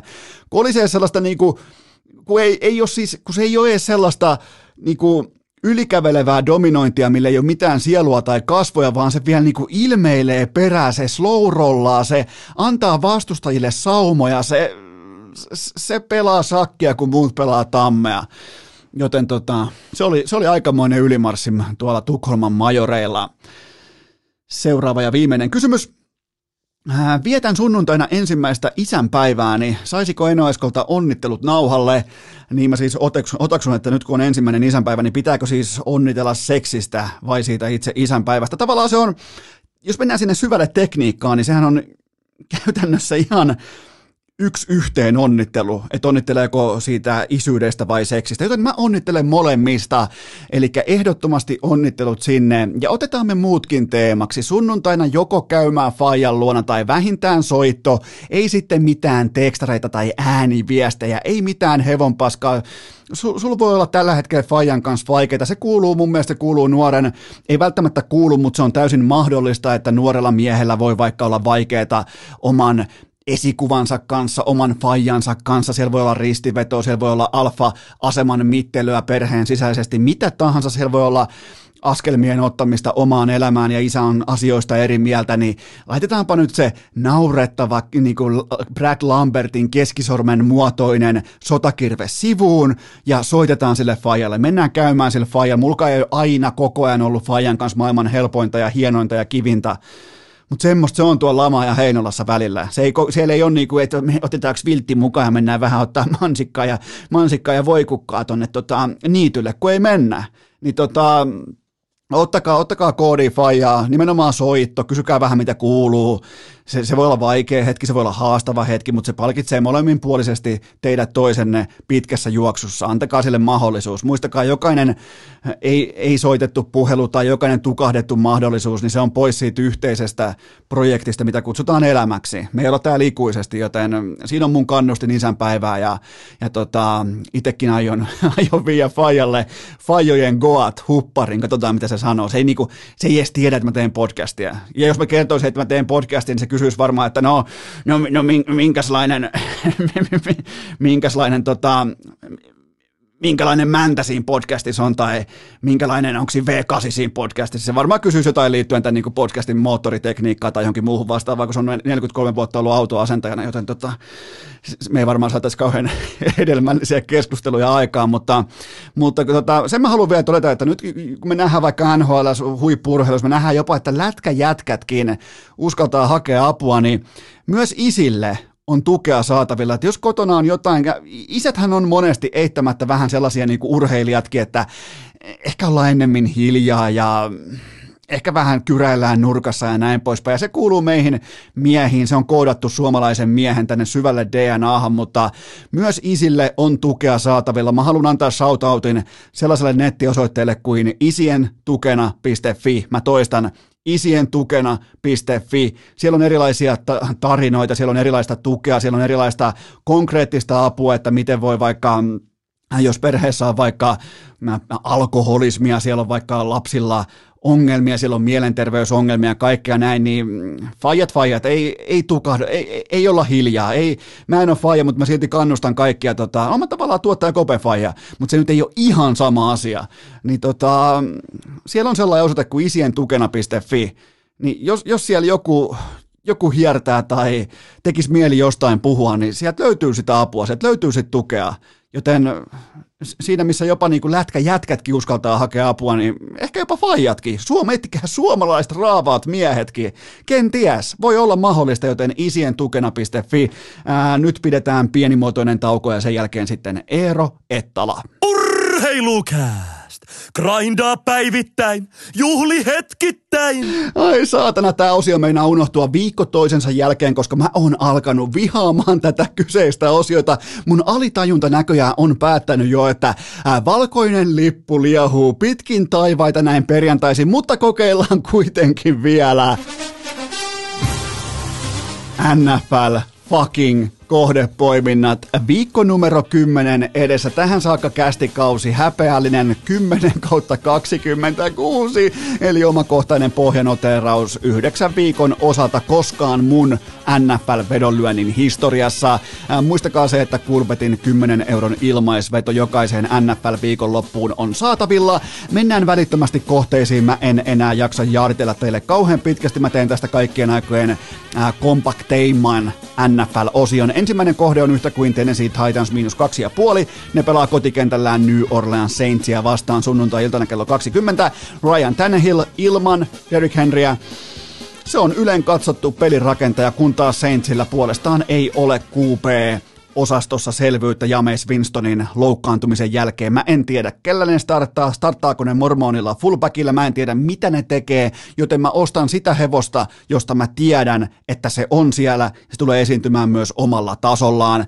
Mä en usko, että Tennessee u- ulos puhaltaa tässä ja nyt näiden jättimäisten voittojensa jälkeen, koska toi on kyttyräselkäporukka, toi on alakoiraporukka, mä en siitä syystä usko ulospuhallukseen. Mun lopputulosheitto on se, että Titans kepittää vierailijansa lukemin kaksikymmentäkahdeksan kaksikymmentä. Toinen kohdepoiminta on se, että New England Patriots koveraa yhden pilkku viiden, eli puolentoista pinnan spreadin kotonaan Cleveland Brownsia vastaan sunnuntai-iltana kello kaksikymmentä, eli Patriots miinus puolitoista pistettä on siis toisin sanoen kohdevalinta. Mac Jones vastaan Baker Mayfield. Mä en osta Clevelandin viime viikon voittoa, koska se rakennettiin yhdeksänkymmentäyhdeksän-jardisen interception touchdownin varaan. Siitä toiseen suuntaan swingi, se voi olla ihan eri pallopeli. Mä nostan silti hattua Clevelandin ryhdikkäälle esitykselle ja miten, kaikki, miten hyvin ne pystyy jakamaan palloa, kun siellä ei ole yliarvostettua ää, amerikkalaisen jalkapallon julkista Odell Beckham junioria, luojan kiitos, enää mukana. Ää, mä haluan nähdä jälleen kuitenkin rauhallisen ja tahdikkaan Mac Jonesin rytmittämässä Patriotsin pelaamista. Ja tää on myös, tästä tulee väistämättä, tää on, tää on muuten hyvä matsi. Mä suosittelen kaikille, että katsotte tämän matsin. Ää, tästä tulee myös ottelu, jossa Mayfieldin pitää kyetä heittämään voitosta. Ja meillä on valitettavasti jo liikaa dataa sen osalta, että miten käy silloin, kun Mayfield laitetaan heittämään voitosta. Joten mun lopputulosheitto on se, että Patriots vie tämän thrillerin niminsä numeroin kaksikymmentäseitsemän kaksikymmentäneljä. Ää, viimeinen kohdepoiminta on yhtä kuin Green Bay Packers miinus kolme. Heille tulee vastaansa Seattle sunnuntai-iltana kello kaksikymmentäkolme kaksikymmentäviisi. Ää, nyt sulla on, siellä on sitten Aaron Rodgers ja Joe Rogan ja Kyrie Irving ja henkisavut. Ne on kuulkaa kaikki takaisin askissa. Hyvinkin todennäköisesti ihan sama, vaikka ei olisikaan, koska vastustajaltakin voi yhtä hyvin puuttua Russell Wilson. Joten tämä, tämä linja on ostettu sen pohjalta, että sekä Rodgers että Wilson kohtaavat toisensa, mutta pohditaanpa ihan sekunnin verran Aaron Rodgersia. Miettikää hänen oman running backinsa, keskushyökkääjänsä, kenties sentterin jälkeen läheisimmän pelitoverinsa isä kuoli koronaan. Ja sitten vielä Rodgers spedeilee, hihittelee, hyvä ettei vittuille koronarokotusten perään joukkueen pelirakentajana, vetää jotain, siis puhuu jostain immuniteetistä ja tekee omaa tutkimusta ja ottaa lääketieteelliset neuvot Joe Roganilta. Se on stand-up-koomikko, U F C-kommentaattori. Se ottaa Joe Roganilta lääketieteelliset ohjeensa ja puhuu immuniteetistä ja siteeraa Martin Luther Kingia sen osalta, että mieti sä siteeraat M L K:ta sen osalta, että sä joudut käyttämään maskia. Ja, ja jos joku ei tiedä, kuka on Martin Luther King, niin käykää googleamassa, koska, googlettamassa, koska hän puhui ripauksen verran merkittävimmistä asioista kuin maskin käytöstä tai sen käyttämättömyydestä tai valkoihoisen miljonäärin ahdistuksesta, kun hän joutuu käyttämään maskia, vaikka hän on immunisoitu Joe Roganin ohjeilla. Mie- Ja, ja sun running backin isä kuolee koronaan. Sä kävelet siellä pitkin hallin käytäviä fasiliteetteja, mediatilaisuuksia ilman maskeja, höppiset henkisavut saatana palaa Kyrie Irvingin toimituksella siellä ympärillä ja sä höppiset jostain vitun immuniteetista ja sä otat sen koronan ja sen jälkeen sä kehtaat vielä itkeä, että nyt on noita vainoja ja media jahtaa minua ja minä olen vihainen siitä, että tää story liikkasi ulos. Ei, mikään ei liikannut ulos, koska joku ei pitää toimittaa koronaprotokollan mukaiset materiaalit N F L:lle ja mä pääsen kiinni niihin materiaaleihin, sä pääset kiinni niihin raportteihin. Se on julkista tietoa, että kuka on rokotettu ja kuka ei. Ja tää yksi höpöttää jossain ja paikalliin nössömedia jossain Milwaukeessa, siis aivan funny media, josta jokainen on polvillaan blogipojista ottamassa suihin Aaron Rodgersit koska tahansa, niin kukaan ei sitä yhtään jatkokysymystä, että hetkinen, miten tää sun immuniteetti tarkoittaa? että et miten tämä niinku immuniteetti on tullut, niin se olisi ollut aika kaunis siihen kohtaan jo alkukaudesta tuoda se fakta julki, että joo, tämä on Joe Roganin keksintö, että Roganin jomppa tuolta neuvoa, että miten immunisoidaan syömällä ää, kauriin lihaa ja poron lihaa sekaisin, ja sen jälkeen valellaan itseään Kyrie Irvingin henkisavuilla, ja voi vittu, mutta meillä kaikilla on täysin perustuslaillinen oikeus olla rokotteista, mitä mieltä me halutaan, mutta kun sä olet N F L-organisaation pelirakentaja, niin se kyseinen positio valitettavasti sisältää myös erillisen vastuun, ja se vastuu sisältää myös erilliset seuraamukset. Se on suurin piirtein neljänkymmenen miljoonan tilinauha, se velvoittaa, ja N F L antoi sekä Green Bay Packersille että Rodgersille aivan vitsikategorian sanktiot. To, niin kuin käytännössä totesi, että Rodgersille tuli neljäntoistatuhannen dollarin sakot. sä, sä, sä, sä, se emme mä edes viitti verrata mihinkään, mutta sä törmää tässä liikas tuomariin. Sun sakkonauha on melkein samanlainen kuin Aaron Rodgersilla, joka kävelee ilman maskia protokollan vastaisesti Joe Roganin antamalla immuniteetilla pitkin Green... Ei jumala, tästä piti tulla iloinen sessio, tästä piti tulla mukava, mukava, pikainen paketointi sille, että miten kohdepoiminnat rakennetaan. Niin sitten meillä on tämä yksi helvetinmoinen antivakseri, joka ei ole antivakseri, vaan hän on woke-kulttuurin uhri nyt sitten, ja voi hyvä luoja sentään, mutta Packers on yksi N F L:n parhaista joukkueista kaiken tämänkin metelin keskellä. Eli oli sitten Rodgers vastaan Russell Wilson tai Jordan Love vastaan Geno Smith tai miten tahansa, niin toi on, tää on valmista, tää on valmista peurapiirakkaa. Tää on valmista kaurispiirakkaa. Tällä kohteella on mun antama immuniteetti. Lopputulosheitto. Packers kylvettää merihaukat lukemiin kolmekymmentäneljä kaksikymmentä, eli kertaus Titans miinus kaksi ja puoli, Patriots miinus puolitoista ja Packers miinus kolme. Nyt se pieni tauko ja sen jälkeen lumilautatähti, supertähti, megatähti, juontajatähti Eero Ettala. Urheilukääst! Kummi kuuntelijoille uskollinen kuin puljun Golden Retua. Tähän välikköön mulla on teille huippunopea kaupallinen tiedote, jonka tarjoaa Urheilukästin pääyhteistyökumppani Elisa Vihde, Viaplay ja V-Sportin kanavat. N H L Primetimea lauantaina kello kaksikymmentä Devils vastaan Bruinset. Voi ottaa seurantaa vaikka Brad Marchandin, Pasternakin ja Bergerunin, jotka on aika... Ne on, silloin kun osuu se pöljepäivä, osuu klinikkapäivä, niin ne on kohtalaisen hyviä tuossa jääkiekko-nimisessä pelissä. Ja jos ne pystyy menemään samaan matchupiin aika montakin kertaa kentälle samaan aikaan, heitetään vaikka hatusta piikkiä Subbanin kanssa, joka on äärimmäisen voimakkaasti miinusmerkkinen pelaaja, niin mä takaan popcornit. Mä ta- siinä kohtaa mä voin taata teille popcornit. Kaikki varmaan näki tuossa Barkovin juhlamaalissa, kun Barkov teki maalinsa numero sata kahdeksankymmentäyhdeksän P K Subbanin takakarvaus mailaa naputtamalla. Ai jumalauta, mutta N H L Primetimea huuhkajat kehissä lauantaina ja tiistaina M M-karsinnoissa. Nekin tulee totta kai Viaplaylta. Hiihdot, lumilautailut, kaikki pitkin talvea, Valioliigapuun Bundesliga, U F C, N H L, vaikka mitä, menkää osoitteeseen viaplay piste fi.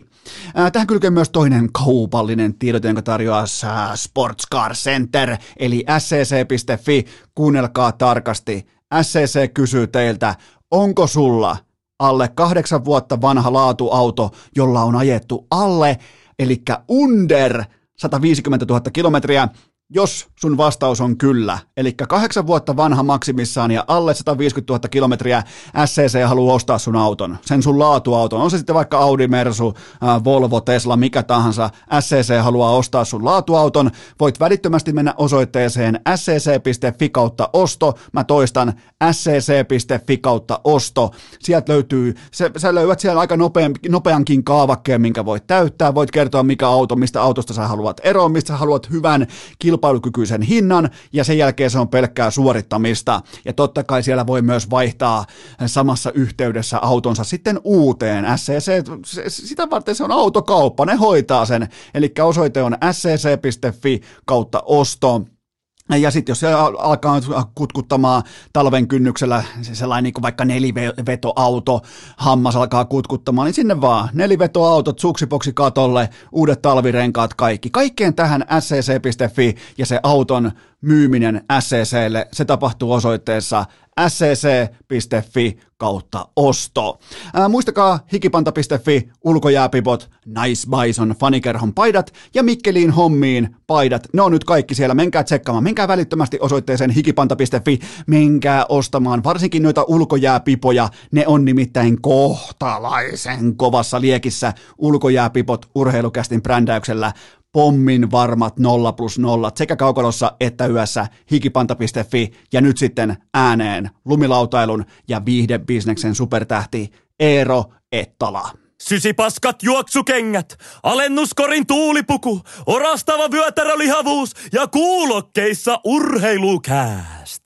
On aika toivottaa tervetulleeksi urheilukästiin seuraava vieras, joka nyt tuskin ihan sen kummoisempia esittelyitä kaipaa, mutta hän on kolmekymmentäseitsemänvuotias lumilautailija, skeittari, tuplabäkki, rodeotonnin esi-isä, X Games-voittaja, sisällöntuottaja jo ennen kuin se oli varsinainen termi, sometähti ennen somea, sometähti myös somen kultavuosina, eli tismalleen nyt, T V-juontaja, T V-asiantuntija, maantiepyöräilijä, avi Aviomies, isä, Eero Ettala, tervetuloa urheilukästiin.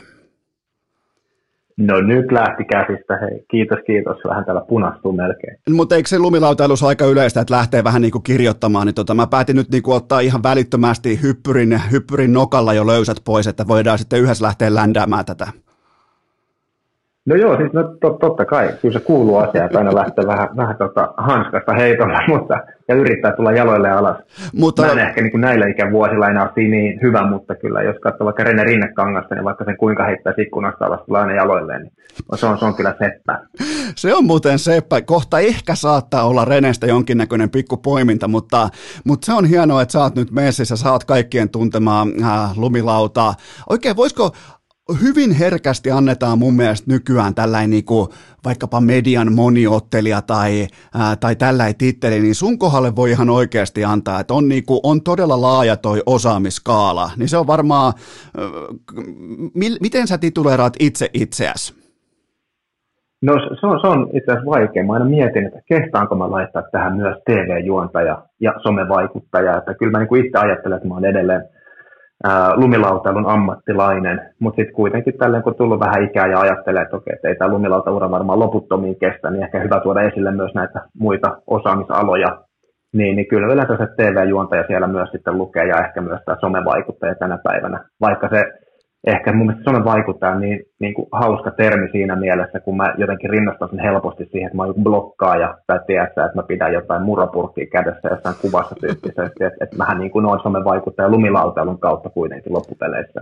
Niin, niin, niin se menee ja se on todella jotenkin, se on luontaista ja sitten on helppo seurata, helppo katsoa, on seurannut jo lukuisia vuosia, jotenkin, jotenkin se on, miten voisi sanoa, kattila löytää kantensa, kun lumilautailija toteaa, että mulla on suksiboksi, niin se tuskin tulee kellekään yllätyksenä. Niin, kyllä, siis on omalla tavalla, jos miettii ihan ylipäänsä niin kuin somea tai sisältömarkkinointia, mä oon siis pitänyt luentoja liittyen niin kuin henkilöbrändäykseen ja ja kaikkeen tuohon liittyvään, niin siinä mä, yksi juttu, mistä mä kerron, on se, että niin kuin lumilauteluleffat ja skeittileffat ja surfileffat on ollut todella edelläkävijöitä niin kuin sisältömarkkinoinnissa, että ollaan tehty sisältöä ja sitten niin kuin porukka haluaa ostaa ja katsoa sitä tajuamatta, että niille yritetään myydä yhtään mitään, vaikka todellisuudessa niin kuin sponsorit joutuu maksamaan niille leffaproduktioille rahaa siitä, että niitä lasket pääsee mukaan siihen leffaan ja sitten ne siellä laskee näiden sponsoreiden tuotteet päälle ja junnut katsoo leffoja ja haluukin yhtäkkiä mennä ostamaan niitä tuotteita. Että se on niin vinksahtanut omalla tavallaan se koko kuvio siinä, kun se on niin naamioitu hienosti musiikkiin ja hienot temput ja hienot maisemat ja näin päin pois, mutta, mutta siinä omalla tavallaan sitä kautta saanut jo itse vähän semmoisen koulutuksen siihen, että mitä tämä niin markkinointi ja tämä somevaikuttaminen tämän, tänä päivänä on. Tuohon mennään vähän syvemminkin aivan tuota pikaa, mutta se pitää erikseen todeta, että Cheekillä, Jare Tiihosella oli omassa bändissään tällainen henkilö, jota tituleerattiin termillä kaiken soittaja, niin sä oot enemmän tai vähemmän niin kuin kaiken sisällön tuottaja, kaiken osaaja. Sopiiko tuolla kuin kaiken osaaja?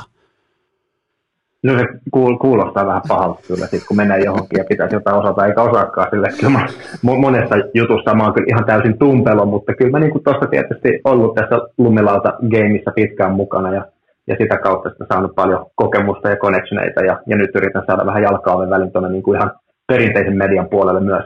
Ää, voitko muuten antaa pikaisen arvion siitä, miltä mun juoksu näytti tuossa Lahden Mäkitornin Red Bullin tota, ylämäki juoksukisassa? Sait juontamassa Köpi Kallion kanssa, niin tota, jos, jos nyt voidaan vähän niin kuin kehua toisiamme, niin eikö se ollut aikamoista lentoa? Oli siis ihan mielettömän hienoa, että sulla on semmoiset, tota, semmoiset sarvikuonen pohkeet, että kyllähän niillä painaa ylösmäkeä tietysti. Mä, tota, mä olin aika lähellä, kun sä pyysit, että olisiko kellään ylimääräisiä kenkiä, niin tota, oli hyvin lähellä, että olisin jo siinä antanut mun kengät sulle, koska mulla oli, jos joskus urheilijan on niin sanottu pöl- äh, pöljäpäivä, että kaikki, kaikki onnistuu, kaikki kulkee, niin mulla oli käänteinen pöljä, niin tota, mä meinasin siinä lähtösuoralla jo antaa tota, sulle mun kengät, mutta mä kuitenkin päätin taistella. Se on oikein, ei, ei, saa, ei saa luovuttaa. Että kyllä mä niin kuin en kadu, että lähdin juoksemaan sitä, mutta niin kuin jälkeenpäin, kun eihän mulla ollut hirveästi aikaa sen lämmitellä tai varautua siihen, kun yhtäkkiä ne kengät ja sortit tulikin siihen, niin, niin kyllä mä sanoin, että mä olin varmaan sen jälkeen kaksi-kolme päivää sitten niin kuin lasaretissa, että ei sen jälkeen kyllä lähdetty skeittaamaan ollenkaan. Se oli hyvä, kun Köki laittoi viestiä, että olisiko tänään skeitit. Mä ajattelin, että jätken takia ei ole tänään skeitit, koska mulla niin kuin tosissaan reenit ja pohken niin jumissa, että ei tehdä yhtään mitään. Se on muuten käsittämätön juttu, että se itse suoritus kestää alle kolme minuuttia. Se, se, kun sitä ajattelee, että kolme minuuttia mitä tahansa, kyllä se menee. Mutta siinä tulee silti, mulle tuli varmaan viisi tai kuusi kertaa sellainen, että okei mä luovutan. Selvä, tää oli tässä, musta ei ole tähän. Okei, mä, mä, mä oon ihan ok sen kanssa, että mä osaan jotain muuta elämässä, mutta tätä mä en hallitse, täällä mä en halua olla. Niin vähän jopa sellaisia niin kuin pakokauhuisia ajatuksia tuli ainakin mun päähän. On, ja, ja sitten niin mun mielestä siinä on jotenkin haastavin on se, että sitten kun sä pääset siihen kohtaan, kun omalla tavallaan voisi nousta pystyyn, niin ajattelee, että okei, tuossa enää muutama metri, että mä juoksen tuonne maaliin. Ja jalat sanoo kyllä, että et todellakaan juokse, että aivot sanoo ihan muuta, mitä jalat sanoo. Joo, siinä tuli oikein sellainen, että tämä loppuhan vähän niin kuin Usain Boltin askeleella, että se on kuitenkin, se on kaksisataaseitsemänkymmentäneljä senttiä per askel, niin ei muuten ollut. Ei, ei siis, ei yhtään mihinkään, mutta tota, se oli hieno tapahtuma. Teillä oli Köpin kanssa juonto, juontobisnespuoli aika vahvassa reilassa, se toi siihen niin kuin sellaista tiettyä energiaa ja tiettyä viihdettä, mutta mulla on sulle lämmittelykysymyksiä, mulla on kaikille urheilukästi vielä aina lämmittelykysymyksiä. Ensimmäinen ää, tota, lämmittelykysymys on totta kai se, että kun sä meet tuonne parikymmentä vuotta taaksepäin lumilautailijana, niin lämmiteltiinkö silloin itse suoritus? Koska nykyäänhän noi vaikka olympialaisissa, niin ne ottaa jonkinnäköisiä kyykkyjä, ne käy vaikka etukäteen lenkillä, näin poispäin, niin onko oikeas, jos mä, jos mä povaan tai jos mä uskallan ounastella, että toi kulttuuri on paljon muuttunut lumilautailuskenessä viimeisen vaikka kahdenkymmenen vuoden aikana? Joo, on, on se muuttunut tosi paljon kyllä. Mä muistan sen, että silloin junnuna vitsailtiin tosi paljon siitä, että et, et, et saa joko vahata laudan tai venytellä, mutta ei saa tehdä molempia. Et muuten nolo, nolotyyppi. Ja sitten aika usein se oli se, että vahatti lauta eikä venytelty. Et, et se oli vähän semmoinen, että se oli aika pakkopullaa. Mutta kyllähän niin kuin nuorena tietysti on muutenkin aika vetrejä silleen, että eihän niin kuin ikinä niin kuin luita, luita eikä lihaksia kolota, että, että silloin kyllä niin kuin jaksaa painaa ilman venyttelyä myös. Mutta kyllä se on muuttunut tosi paljon, että, että mullekin vaikka tämä sanotaan tämmöinen niin kuin salilla käymisen käsite tuli tutuksi vasta vuonna kaksituhattaseitsemän ensimmäisen eturistiden leikkauksen jälkeen, kun fyssäri sanoi, että nyt sun pitää ruveta käymään punttiksella. Okay. Ei, ei siihen asti. En, en mä ollut ikinä käynyt salilla. En, en mä olisi ikinä tiennyt, mitä siellä voi tehdä tyyppisesti. Että, et, et, et siihen asti mulle lumilautailu oli vaan sitä, että et mä kävin mäessä ja pidin hauskaa ja jos oppitemppuin, niin oppitemppuin tyyppisesti.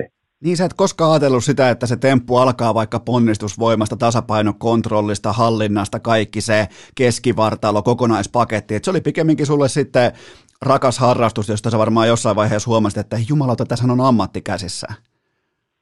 No niin, niin siinä kävi oikeastaan, että, että, että meillä oli tosi hyvä porukka siellä. Mä rupesin laskemaan tuolla Vihti Ski Centerissä ja sieltä sitten löytyi semmoinen niin kuin viidentoista hengen hengen porukka, kenen kanssa me sitten painettiin siellä tota rinteessä tällaista niin kuin seuran johtajaa, että yksi teki tempun, niin kaikkien piti tehdä se perässä tyyppisesti. Ja sitten siinä kehityttiin kaikki tosi, tosi samalla viivalla ja ruvettiin kiertää sitten Suomi-Cupin paippikilpailuita ja päädyin siitä sitten junnojen maajoukkueeseen ja, ja sitä kautta pääsi maailmalle vähän kilpailemaan ja sitten sai sieltä ensimmäisiä yhteistyökumppaneita. Ja, ja okay. Siitä se sitten lumipalloefekti lähti vähän niin kuin pyörimään. Sitten kun sai ensimmäisen mahdollisuuden, niin sitten kun siellä onnistui ja tapasi tyyppejä, tyypit tykkäs susta, niin omalla tavallaan sitten siitä sai niinku uusia mahdollisuuksia, tai pääsi uusiin paikkoihin, tapas lisää porukkaa, ja yhtäkkiä havahtuikin siihen, että hei, vitsi, että hei, mulle maksetaan niinku rahaa tästä, mä käyn nyt lasken mäkeä, joku haluaa maksaa mulle fyrkkaa. Toi on, toi on varmaan ollut hurja hetki. Mulla on toinenkin lämmittelykysymys. Ja se otetaan tavallaan niin kuin kissapussista pöydälle välittömästi. Niin miten ihmeessä sä et ole koskaan pätkinyt yhtäkään luuta? Miten se on edes mahdollista? Uh, mä en tiedä. Mä oon varmaan juonut, juonut pienenä paljon kaakaata tai maitoa. En oikein tiedä, mistä se johtuu, mutta selvästikin luut on kuosissa. Et mulla on ehkä yksi semmoinen pieni, pieni luuranko, että mä en tiedä, että onko mulla ehkä kerran, kerran murtunut kylkiluut, mutta sitä ei oikein sitä ikinä niin kuin todennettu. Et mä, mä siis laskin Japanissa puuta päin ja mulla tuli niin iso hitti tuonne tota, niin kuin Lantion seudulle, että mä luulin, että mulla meni jotenkin niin kuin tyyli Lantiosioiltaan. Sitten mentiin lääkäriin ja sitten todettiin, että okei, siellä ei mitään ongelmaa, kun otettiin röntgenit. Ja jälkeenpäin, kun se kipu sieltä lähti vähän niin katoamaan, niin mä tajusin, että mulla onkin ihan sairauskipu niin kuin tuolla rinnassa. Että omalla tavallaan veikkaan, että kylkiluut oli murtunut, mutta ei, ei siinä sitten mitään, niillä mitään voi tehdä. Ja sitten särkylääkkeessä mä olin rinteessä, rinteessä laskemassa parin päivän päästä tyyppisesti, kun piti saada maskut purkitettua. Että, että ehkä siellä on niin kuin se ainoa kerta, kun on ehkä murtunut luu. Okei, mutta ei kuitenkaan lasketa, koska kylkiluun murtumaahan vähän kuin kova darra. Se on, se on vähän sellainen niin kuin hetkellinen ahdistus, mutta sen kanssa pystyy elämään. Ilman muuta. Siis kaikista vaikeintahan oli se, että kun pitää laittaa siteet itse kiinni, kun sä joudut menemään semmoiseen niin nojaa tuonne eteenpäin, ja sitten sulla osuu periaatteessa kylkiluut tuohon sun polviin. Niin se oli kaikista niin hankalaa. Kyllä mä pystyn laskemaan, mutta mä pystyn pistämään siteitä kiinni, niin mä pyysin aina frendejä, että he voitaisiin laittaa vähän niin pistää lisää tuonne järkkuun tuonne siteeseen, että mä pystyn hyppää kohta tyyppisesti. Että se oli kyllä aika niin tahdonvoimalla vedettiin se reissu loppuun. Toi on itse asiassa yksi motivaattori mulle, että kun mä yritän pitää itseäni kunnossa, en missään niin huippurheilijan tikissä, vaan nimenomaan äh, niin vartioida omaa alavatsan kehitystä ja näin poispäin, niin tota, yksi mittareista on nimenomaan se, että pitää saada lumilaudan siteet ihan täysin ongelmitta kiinni, kun siinä on kuitenkin toppa, toppatakkia, siinä on housua, siinä on kaikkea tällaista, niin äh, tämä niin kuin hyvinvointimaasu ei saa kasvaa niin suureksi, että ahdistaa se, kun laittaa siteet kiinni, niin mun mielestä mä olen niin kuin löytänyt tällaisen hyvän mittarin itselleni. Mitä, onko, onko siihen mitään kommentoitavaa? No siis, joo, siis se on, se on oikein. Mun mielestä toi, toi pitää oikein paikkansa. Ja mullahan tietysti polvet on niin huonossa kunnossa, että mä en niin metodia enää pysty tekemään, mutta kyllä se on sitten, kun tuolta niin kuin etupuolelta tai indigrabi tai muuten grabi sun muuta, ja sitten kun sitä ei enää saa, niin sitten on niin huolestuttava tilanne, että jos massu tulee niin isoksi, että ei pysty grabeja ottaa, niin, niin sitten kyllä pitää tehdä asialle jotain. Vielä toistaiseksi kaikki on hyvin. Okei, tähän asiaan mennään, tähän asiaan mennään myöhemmin, mitä mä nyt kysyn seuraavaksi, eli joko sua jännittää alkava T V-pesti Elisa Viihde Viaplaylla? No joo, kyllä se niin kuin, joo, t- En, en, en halua valehdella, että kyllä se pikkasen jännittää. Että tota, kiva tietysti päästä tekemään Heikin kanssa yhdessä, että, että meillä on semmoinen roolitus siinä, että mä oon niin selostajan roolissa ja Heikin asiantuntijana, että kiva päästä kaverin kanssa turiseen sinne studioon. Että, että ehkä niin kuin jännitys on siinä, että, että kuinka lekkeriksi se lähtee ensinnäkin ja saako se lähteä lekkeriksi. Ja toisekseen se, että, että, että, että miten sitä juttua riittää sen niin kuin muutaman tunnin, mitä siinä pitäisi höpötellä, että Että, että kyllä meillä on tässä tulossa vielä, me käydään Viaplay Studioon vähän katsoa, että miten niin kuin hiihtäjät hoitaa hommaa, käydään tutustua siellä vähän ja, ja omalla tavallaan niin kuin nähdään, että miten niin kuin nämä hommat pitäisi tehdä. Ja toivottavasti löydetään sitten omat asiat tekemiseen. Että kyllä varmasti se ensimmäinen lähetys tulee olemaan, olemaan jännittävä, mutta onneksi omalla tavallaan kuitenkin kyse on semmoista lajista, mistä käytännössä väitän tietäväni niin lähestulkoon kaiken, niin se on omalla tavallaan sitä helpompi myös höpöttää siellä. Okei, mennään tuohon vähän syvällisemmin aivan tuota pikaa, mutta sulle tulee siinä kuitenkin eteen tilanne, missä sun pitää pystyä asiantuntijana lukemaan vaikkapa tota, urheilijan kehon kieltä, analysoida urheilijan vaikka kommentteja välittömän, välittömästi suorituksen jälkeen ja näin poispäin. Se on T V-asiantuntijalle ihan arkea, niin mä soitan sulle nyt yhden kappaleen ääniklippejä, ja tässä äh, tämä kyseinen huippu-urheilija analysoi omaa suoritusta, joten voidaan sen jälkeen mun mielestä vaikka niin kuin sun johdolla paketoida tämä kyseinen analyysi, että missä mielen tilassa tämä kyseinen lumilautailija on. Klippi lähtee käyntiin nyt. Jävla happy right now, men det var en interesting competition, men ingen många snowboardåkare, men hon landade, men det var en jävla god. Miten tota, mi, mi, mitä kautta lähdetään purkamaan Rene Rinnekankaan analyysiä omasta suorituksestaan? No ei he tuolla voi tietenkään mitään muuta kuin nauraa. Siis kyllähän toi, toi tota, Rene on tommonen velikulta, että se on semmoinen niinku sun lempparisnoukkari, lempparisnoukkari, ja siitä ei kyllä voi olla pahoillaan siitä tyypistä. Että tuossa selvästi oli hyvällä fiiliksellä ja veti koko homma ihan lekkeriksi, että selvästikään ei ole kielimiehen kyllä täytyy myöntää. Niin, tai sitten, tai sitten vaan niinku yksinkertaisesti on, on niinku tavallaan, miten voi sanoa, sielultaan on kielimiehiä. Päättää vaan yhtäkkiä aamulla, kun herää, että tänään mä oon kielimies ja aikoo viedä roolinsa maaliin ja tekee sen vielä ihan pokkana, niin, niin multa nousee ainakin niinku arvostelutuomari, niin multa nousee kymppi ilmaa. Joo, joo, ihan siis täysin. Kyllähän se on niinku hauska nähdä, että, että, että ei Rene ole mikään ihan perussuomalainen kaveri kyllä. Että se energia, mitä sillä on, ja sitten se pokka, mitä sillä on, että, että se on niinku aika tommoinen häpeilemätön niinku hyvällä tavalla. Plus sitten kaiken lisäksi vielä se on niinku maailman parhaita lumilautailijoita, että silloin kyllä paketti kasassa. Se on tota, se oli tuossa kevätkaudella, se oli Urheilukästin vieraana, niin, niin nämä, jotka on tottunut enemmänkin sitten jääkiekkoon ja näin poispäin, niin Urheilukästin kummikuuntelijat, nehän rakastui Reneen ihan kerrasta. Siis se oli niin kuin välittömästi, se oikein leimahti se liekki, ja, ja Reneestä tuli välittömästi Urheilukästin tällainen, niin kuin, miten voisi sanoa, ehkä yksittäinen niin kuin hauskin ur- kulttiurheilija, kulttiurheilija kerrasta. Joo, siis voi hyvin kuvitella, kato, kun Mun, mun vaimoni Iisalmesta kotoisin ja, ja tietysti tunnen Renen lumilautailun kautta, mistä kun ollaan käyty Iisalmessa perheen kanssa, niin mä sitten yleensä käyn Renen kanssa skeittaamassa tai jätkillä tai mitä ikinä onkaan. Ja sitten siellä kuitenkin pienet kuviot ja torilla tulee sitten vaikka minkälaista hiihtäjä onnittelee Reneä kaikesta sen niin kuin onnistumisista ja mitalleista sun muusta. Niin se on kyllä niin kuin tosi magea se tyyppi, että miten se niin kuin aidosti kohtaa ihmistä, ottaa, ottaa kaiken niin kuin kehun vastaan ja on niin kuin tosi semmoinen niin kuin jalat maassa oleva tyyppi. Että, että, että se on niin kuin semmoinen kaveri, kenestä ei voi olla tykkäämättä. Tulee niin kuin hyvällä, hyvällä mielellä ainakin tapaa Renen kyllä. Se on totta, ja Rene on, Rene on aina muuten ihmisenä ja tota mediassa rotsi kiinni, mutta sitten kun mennään mäkeen, niin on aina rotsi auki, ja todella leveästi. No okei, okay. Tuommoista huomioon mä en ole tehnyt, mutta se varmasti pitää paikkansa. Se, et, sen... Renessähän on huvittavaa tosissaan se, että et, et, et, kun se on oikeasti niin lahjakas kuin on, ja pärjää kilpailussa, no hyvin kuin pärjää, niin eihän se tarvitsisi tehdä mitään muuta kuin kilpailla ja pärjätä siellä, mutta sitten kaveri erikseen vielä sitten tekee tämmöisiä omia leffaprojekteja, missä se on myös sitten ihan maailman huippuluokkaa, ja nythän sitten tuli tuommoinen oma leffa, kun Sugared, Sugared tuli ulos, niin tota, tai ensi ilta on ollut, että mä en tiedä, koska se tulee nettiin, niin siellä on kuulemma semmoista päräyttävää materiaalia, että, että lumilauteluskene tulee räjähtämään, että kiva nähdä kyllä, että Että, että riittää intoa myös muuallakin kuin pelkästään se kilpailupuolelle. Äh, toi oli siis viittaus siihen, koska nyt varsinkin viime kaudella niin, niin Rene laski siten, että sen lumilautatakki, se oli aina auki. Se on, se on tuosta mm. vetoketju keskellä ja se on aina auki, niin se on mun mielestä tosi hienon näköistä, koska se vähän niin kuin ikään kuin lisää vielä sitä vaikeustasoa, että sun pitää kontrolloida samalla sun takkia, joten siitäkin Renelle kymmenen pistettä. Mutta viimeinen lämmittelykysymys kuuluu näin, että löytyykö maailmasta, tämä on ihan mielenkiintoinen pohdinta, että löytyykö maailmasta yhtäkään lumilautailijaa, joka ei myös keittaa? Mun mielestä ne on aika niin kuin pitkälti käsi kädessä, vai onko mun, onko mun ounastelu väärä?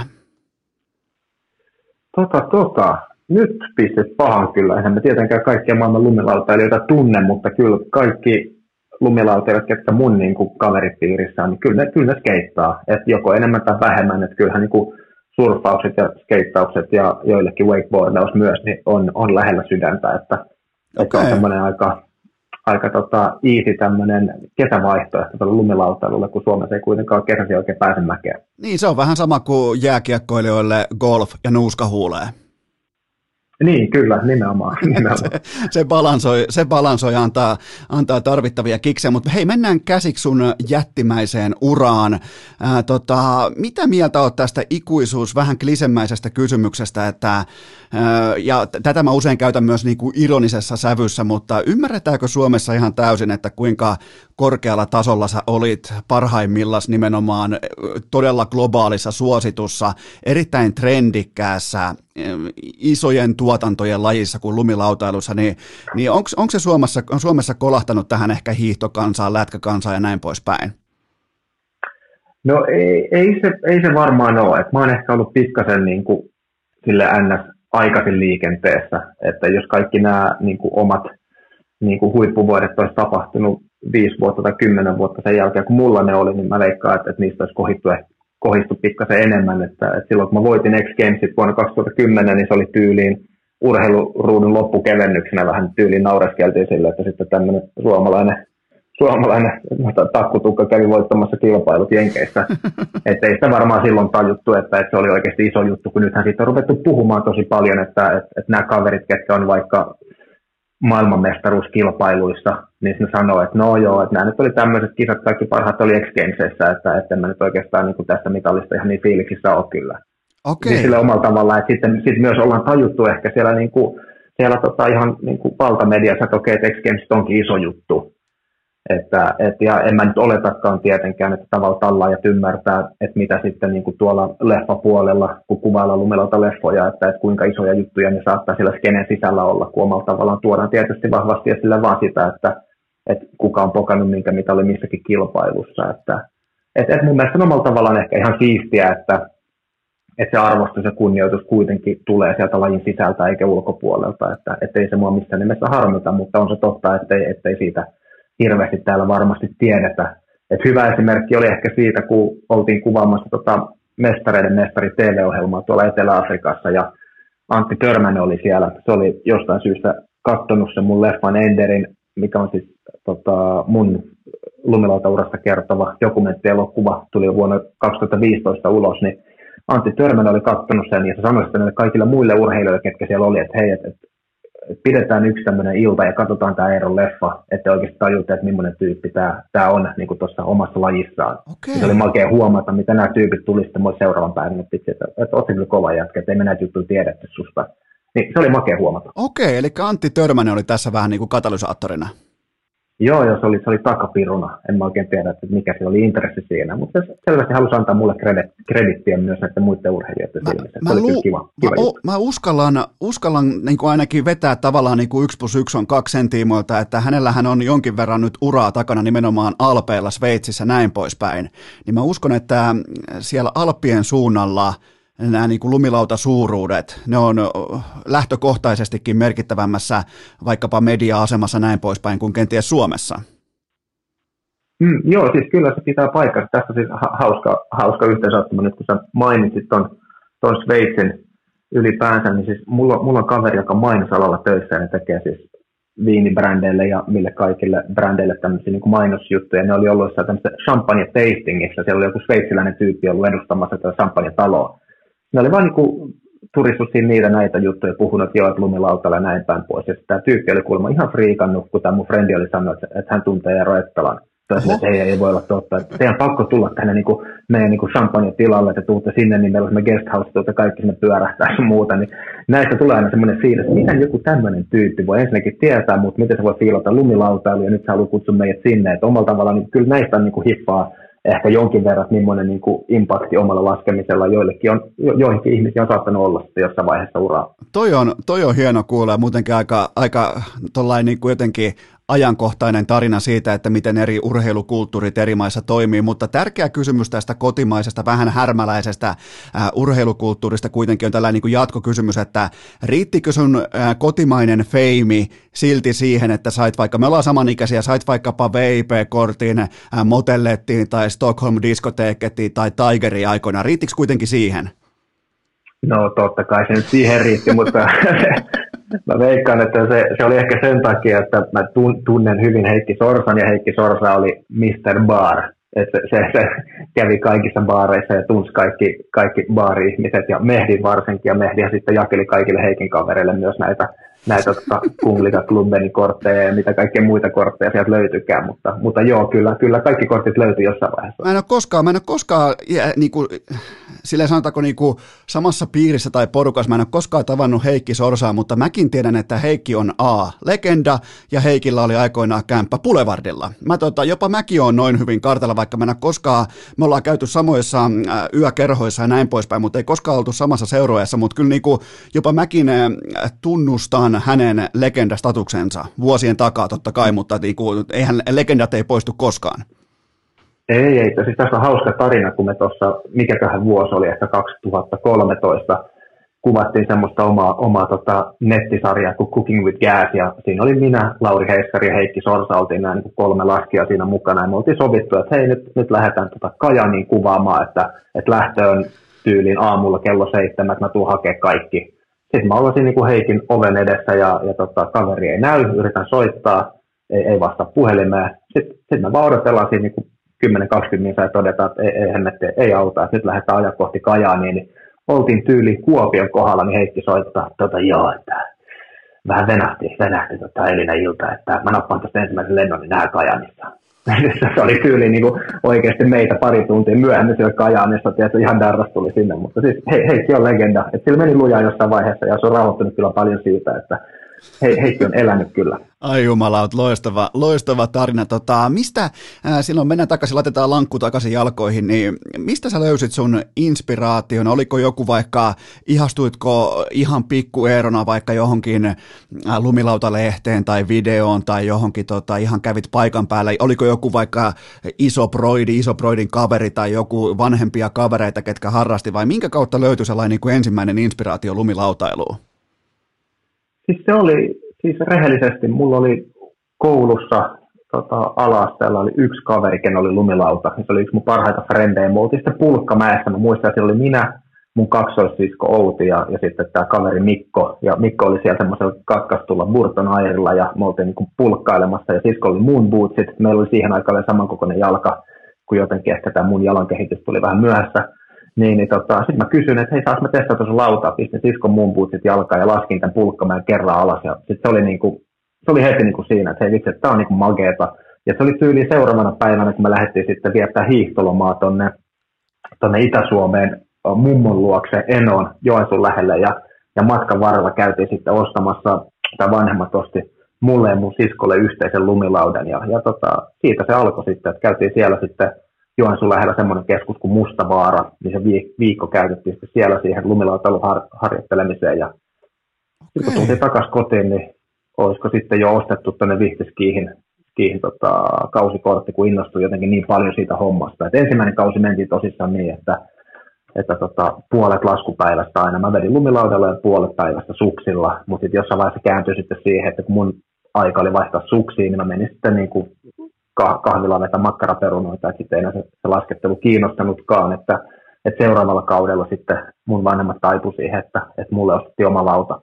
Ja siitä se ehkä sitä alkoi tosissaan se niin kuin homma, että sitten mulla oli oma lauta, mä pääsin niin kuin aina mäkeen ja faija heitti mua tosi usein tuonne vihtiin laskemaan, sieltä löydetään oma kaveriporukka ja, ja sitten rupesikin kehittymään, kehittymään se homma. Miten, miten siskon kanssa toi lumilaudan jakaminen, menikö ihan kristillisesti tasan vai tota, yrititkö, yrititkö lajihypessä, uudessa lajirakkaudessa, yrititkö vähän vivuttaa itselleen ylimääräisiä minuutteja? No siis tästä on niin kauan, että mä en oikein muista siitä enää niin paljon. Mä uskon, että, että mä oon kuitenkin ollut niin, kuin, niin innostunut siitä hommasta ja sisko on varmaan ollut semmoinen aika neutraali, että joo, että ihan kiva mennä mäkeen tyyppisesti. Että siellä on varmasti ollut myös semmoisia päiviä, että sisko ei ole tullut ollenkaan mäkeen, mä oon sitten saanut koko päiväksi laudan, että, että mä oon vähän semmoinen niin hurahtajatyyppi, että on se sitten sulkapallo tai squash, niin mä voisin käydä joka päivä pelaamassa sitä. Että mä vaan niin kuin dikkaan tehdä asioita sillä, että mä innostun jostain, sitä kiva tehdä joka päivä. Toi on, toi on oikein. Aika paljon tunnistan myös itseäni tuosta, ja sitten kun mennään johonkin, niin heti välittömästi syvään päätyy vaan, ja, ja sinne niin uhrataan sitä aikaa, ja tarvittaessa myös pääomaa. Et eihän mikään harrastus ole sellainen, mikä ei vie sun kaikkea aikaa ja kaikkea rahaa.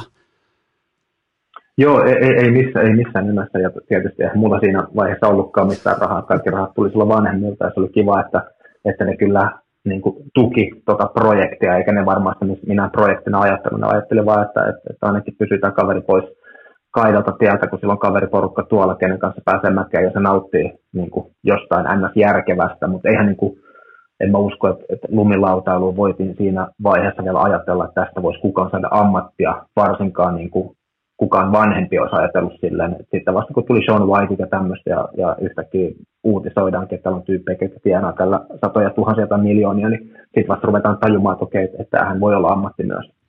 Sä mainitsit Sean Whitein, joka on varmaan nykypäivän nuorille pikkueeroille sellainen ihan selkeä esikuva, mutta kuka oli sulle aikoinaan sellainen suurin nimi, kun aloit tutustumaan vaikka just median kautta kenties vaikka lumilautailijoihin näin päin, näin päin poin, niin, niin kuka oli sellainen sun ensimmäinen vähän niin kuin huoneen taulu tai huoneen juliste?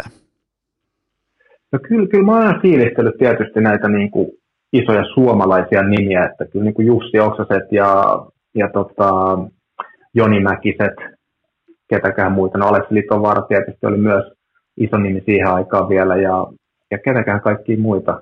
Mutta sitten tietysti kyllä tuolta niin jenkkiskenestä myös sitten, kun sai ensimmäisiä lumilautalefoja, vaikka Standard Filmsin tota, T D kahdeksan, niin kyllä sieltä oli Kevin Jonesia ja, ja ketäköhän kaikkia muita. No joo, McDonaldin leffoista Peter Laine ja J P Walker ja Björn Lainesi. Että kyllä niin kuin paljon oli kovia nimiä, mutta siihen aikaan, että jos olit ammattilainen ja sä esiinnyt leffassa, niin sä olit niin kuin superstara. Että kuka tahansa oli niin kuin mun suosikki omalla tavallaan, että kaikki oli niin kuin supertyyppejä.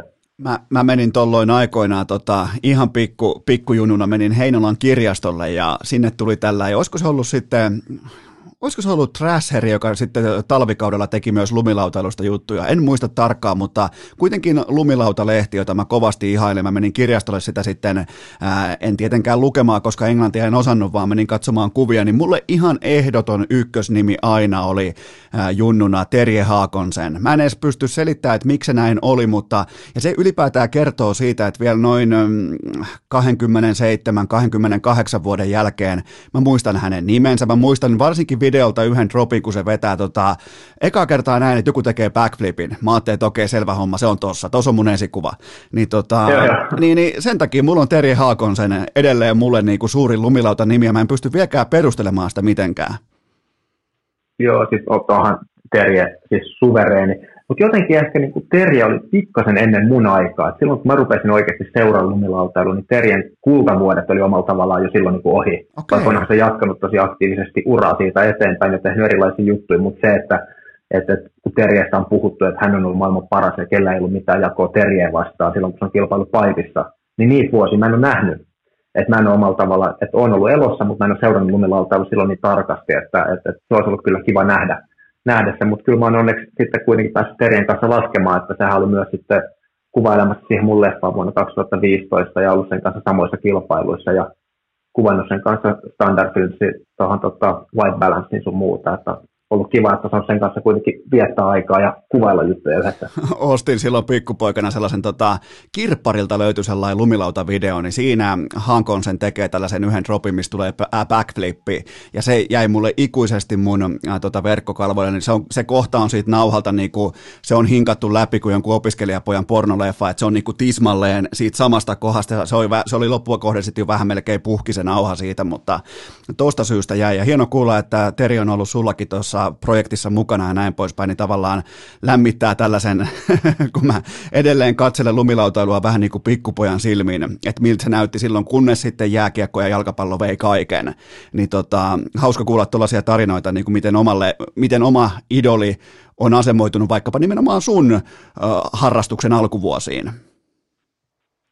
Joo, kyllä, siis, joo, se kyllä mä muistan just se McDonaldin Simple Pleasures-leffa, minkä mä sain, se oli ensimmäinen lumilautaleffa, minkä mä sain vanhemmilta joululahjaksi, niin siellä oli kyllä just Terje Håkonselta ja Daniel Frankittu muuta, että et kyllä kaikki näitä tyyppejä on fiilistelty, ja kyllähän niin kuin Terje on, että jos, jos surfauksessa on Kelly Slater ja skeittauksessa on Tony Hawk, niin kyllä sitten lumilautailussa on Terje Håkonsen, että on se niin kuin legendojen legenda. Ootko muuten koskaan päässyt tapaamaan Tony Hawkia? Joo, itse asiassa on. Sehän oli tuolla, oli se Nordic Business Forumissa vetämässä tommosen puhekeikan muutama vuosi taaksepäin. Niin, niin se, oli, se oli tosi erikoista. En mä tiedä, onko sillä tapana tehdä näin, mutta se laittoi mulle siis Instagramissa viestiä ennen kuin se tuli sinne, että hei, että olen Tony Hawk ja olen tulossa Suomeen tekemään tämmöisiä juttuja, että, että en tunne sieltä ketään, että, että olisi hauska treffata tyyppisesti. Mä sanoin, että okei, okay, että hauska juttu, niin sitten sit, tota, sit tuli jossain baarissa käymään ja juotin parit lonkerot siinä, ei se mitään se ihmeellisempää ollut, mutta okei. Aika, aika erikoinen juttu. Mietin, kun olisit vastannut, että hei, sori, sori Toni, että tota, mulla on kalenteri aika täynnä, että tota, et, et, et kyllähän kun tollainen legenda lähestyy, niin varmaan tuli pari kertaa tsekattua, että hei, onko tämä joku feikkitili tai vastaavaa. Joo, no oli, oli se kyllä, kyllä sanotaan. On sitä kuitenkin sitä tota, Tony Hawk Pro Skateria sen verran pleikkarin hakattu, että kyllä se vähän niin kuin rupesi punttiin tutiseen, kun tuommoinen kaveri pistää viestiin. Mutta oli kyllä siis jotenkin tosi makea juttu, että kyllä se kertoo siitä niin kuin näiden lajien yhteisöllisyydestä myös, että, että vaikka sä oot tuommoinen superstarba, niin se, sille se on niin kuin ihan normaali, että voi laittaa viestiä jollekin tämmöiselle tyypille ja olla silleen, että hei, että tuun käymään sun kotikaupungissa, että, että voidaanko hengätä tyyppisesti. Mä olin kaksituhattaviisitoista Kamboolissa, eli siinä höpö-höpö-autoleikissä, jossa ajellaan autoilla pitkin sitten maailmankolkasta toiseen, niin siellä oli kanssa Tukholman ja Oslon välillä oli mukana sitten Tony Hawk, niin muistan ikuisesti se, kun siellä oli sitten kaiken maailman tällaisia räppäreitä ja muusikoita, jotka itki siitä, kun ei ole, kukaan ei ole kantamassa matkalaukkuja ja kukaan ei ole kantamassa kassia ja missä on avustajat ja missä on palvelijat ja näin poispäin, niin, niin muistan sen ikuisesti siinä Tukholman hotellin edustalla, kun siinä menee sellainen aika niin kuin ehkä vähän jo harmaantuva herrasmies, silloin kaksi keittilautaa sidottuna sen jättimäiseen rinkkaan, se lähtee kantamaan niitä kamoja itse sinne auto, niin kuin, äh, parkkipaikalle, missä ne autot odotti, ja se oli Tony Hawk, ja, ja kävin sitten äh, jutulla siinä, niin ihan kuin olisi jutellut jollekin ihan tavalliselle tal- tadun, äh, niin kuin, kadun tallajalle, että se oli välittömästi mukana heti niin kuin, että ai, ai oot Suomesta, hieno juttu, että siellä on, siellä on vahva lumilautailuskene ja näin poispäin ja,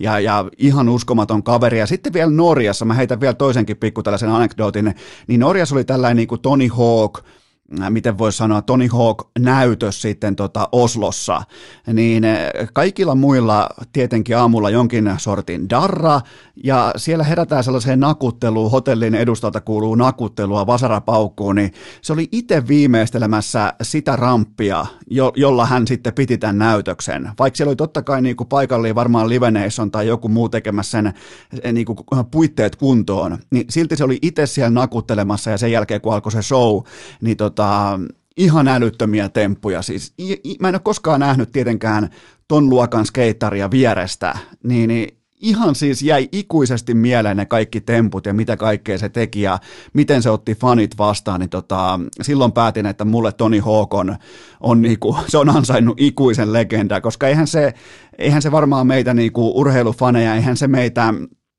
pelkästään saa omakseen, jos pärjää omassa lajissaan, vaan se, että miten ottaa ne fanit vastaan, niin en, en voi enempää pisteitä antaa Tony Hawkille. Joo, siis on, on kyllä, kyllähän omalla tavallaan niin ton kaliberin ukko voisi olla täysin mulkku myös, mutta eihän tietysti myöskään varmaan niin sen pisteitä nostaisi missään. Että on niin tajunnut sen, että, että omalla tavallaan se, että, että, että urheilussa tai skeittauksessa mitä tahansa se on, niin kysehän on siinä, että, että, että miellytetään ihmisiä, ihmiset saa jotain ja, ja tota, sun sponsorit saa rahoille vastinetta. Että niin ymmärtänyt se, että olet kaikille mukava ja sitten itse asiassa hyvän tyypin, niin dikkaa sun meiningistä ja todennäköisesti kantaa sitä hedelmää. Et, et, et varmasti on myös luontaisesti tämmöinen tyyppi, että ei tämä varmasti mikään niin kuin business, businesspäätös siltä ole, mutta oikeasti niin kiva nähdä, että oikeasti tuommoisia tyyppejä on olemassa.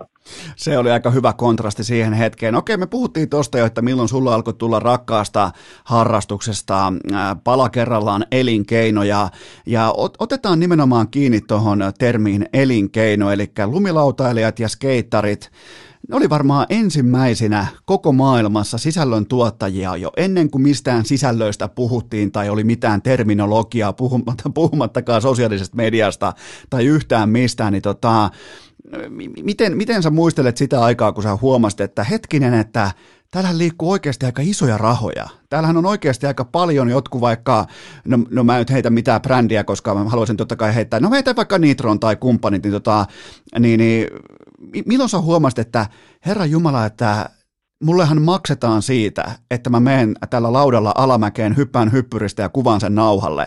Niin, niin minkälainen hetki se oli, koska ne rahat oli totta kai varmaan nuorelle Eerolle, ne oli varmaan aika, aika komeita tohon aikaan versus se normiarki, kulutus ja näin poispäin. No joo, oli siis ihan niin kuin älytöntä, että kaikki tapahtui jotenkin silleen, silleen tosi, tosi nopeasti. Mä muistan, että vuonna yhdeksänkymmentäyhdeksän mä saan siis ensimmäisen tämmöisen niin kuin kansainvälisen sopparin Oaklin kanssa, tota, ja se, se soppari oli siis tuhat dollaria vuodessa. Mä oon ollut silloin mun mielestä viisitoistavuotias. Mä olin silleen, että se oli niin kuin ensimmäinen silleen, mitä hemmet, että joku haluaa maksaa mulle siitä. Mä lumilautailen, ja mä muistan, kun ne lähetteli mulle jotain niin kuin laskulaseja ja, ja tota, aurinkolaseja ja vaatteita sieltä, niin mä avasin niitä bokseja ja haistelin oikein niitä laseja, kuinka uudelta ne tuoksuu. Mä olin ihan silleen, mä ikinä unohdin sitä hajua, mikä se oli siis. Ja se oli niinku semmoinen ensimmäinen, että mitä hemmettiä, että joku oikeasti haluaa maksaa mulle tästä, että mä snoukkaan. Niin siitä se lähti sitten omalla tavallaan rullaamaan. Sitten tulikin niinku uusia yhteistyökumppaneita ja yhtäkkiä rupesikin pärjää kilpailuissa, rupesi kuvaa leffapätkiä ja sitten rupesi saamaan hyviä leffapätkiä, mitä arvostettiin skenen sisällä ja yhtäkkiä sitten mulle haluttiinkin maksaa enemmän fyrkkaa ja rupesi olekin semmoinen tilanne, että pystyy itse vähän niin kuin neuvottelemaan niitä summia, että hei, että et, et, hei, et mulle tarjottiin tuolta tuommoista, että mä halusin jäädä teidän kanssa, mutta teidän pitäisi maksaa vähentää tämän verran, ja, ja sai sitten pikkasen niin kuin nostettua sitä palkkion vuosi vuodelta, kunnes pääsi siihen pisteeseen, että okei, nyt, nyt ollaan varmaan niin kuin saatu se, se oma, oma toppi, toppi hoidettua tuolta, ja sitten rupeekin tuo oma kehityskaari menee vähän alaspäin, ja samalla ne palkkiot laskee, että et, kyllä mä oon niin kuin saanut elää niitä kulta-aikoja, ja edelleen saa nauttia siitä, että ammatiksen saa laskea, vaikka ne, ehkä ne rahasummat on samoja, mitä ne oli kymmenen vuotta sitten tai viisi vuotta sitten. Ne kymmenen vuotta sitten oli varmaan ne omat, omat semmoiset niin niin tähtihetket siinä, niin kuin, jos, jos puhutaan pelkästään niin taloudellisesti. Mutta omalla tavalla siinä on tullut tietysti sitten ohelle kaikki näitä T V-juttuja ja sosiaalisen median vaikuttamista ja muuta, mikä sitten kompensoi myös sitä, että, että pystyy pitämään sitä semmoista niin kuin lumilautailijan ammattilaisura edelleen pystyssä. Oliko, oliko se pikemminkin sitten sillä tavalla, että joku iso brändi vaikka antaa budjetin, se antaa palkkiobudjetin näin poispäin ja ilmoittaa, että menkää ja tehkää, tuossa on vaikka kaksisataatuhatta dollaria. Ja sen jälkeen se tuotantovastuu siirtyy sitten teille lumilautailijoille. No ei se ehkä ihan noinkaan mene. Omalla tavallaan silloin, äh, silloin kun pääsi noihin ns. Isompiin kuvioihin, niin se menee silloin silleen, että että jos puhutaan vaikka Standard Filmsista tai Mad Dog Productionsista, niin ne on sitten sieltä itse, että hei, että et, et me haluttaisiin tehdä Eeron kanssa hommia, että sponssaatteko tätä meidän leffaa, niin me saadaan Eero tänne niin kuin meidän kanssa kuvaamaan. Ja musta tuntuu, että se palkki on tyyliin ollut, mitä Nitro on joutunut maksaa McDowellille, niin ehkä kolmekymmentätuhatta dollaria per laskija, että saa sitten kuvata sen kauden siinä mukana. Ja sitten tietysti se on sitä laskijasta kiinni, että paljon niitä temppuja sitten tulee piuhalle ja että onko ne tarpeeksi sitten tämmöistä niin kuin validia tavaraa, että niitä kannattaa leffaan laittaa ja sitten jos tulee leffa siihen tai siihen pätkä siihen leffaan ja se on hyvä se pätkä, niin sitten tietysti niin kuin sponsorit yleensä niin kuin siitä sitten antaa hyvän palkkion, että joillain se on parissa oli tämmöisiä niin kuin leffapätkäbonuksia, että jos sulla on yli kolme minuuttia materiaalia tässä leffassa, niin sä saat X määrän rahaa siitä, tai jos sä pärjät näissä kilpailuissa, niin ne matchaa sitten sen, mikä sun palkintoraha sieltä kisasta on ollut, niin sponssit antaa sulle vielä kylkeä saman verran syrkkaa, tai sitten, että jos sulla on lehtikuva Transworldissa, niin yhdestä lehtikuvasta saa tämän verran rahaa, ja siellä on niin kuin tämmöisiä bonusrakenteita sitten sen niin kuin perus, peruspalkkion lisäksi, ja sitten oli vielä matkabudjetit siihen päälle yleensä, että, okay. että, että ne riippuu tosi paljon myös brändeistä, että miten ne niin kuin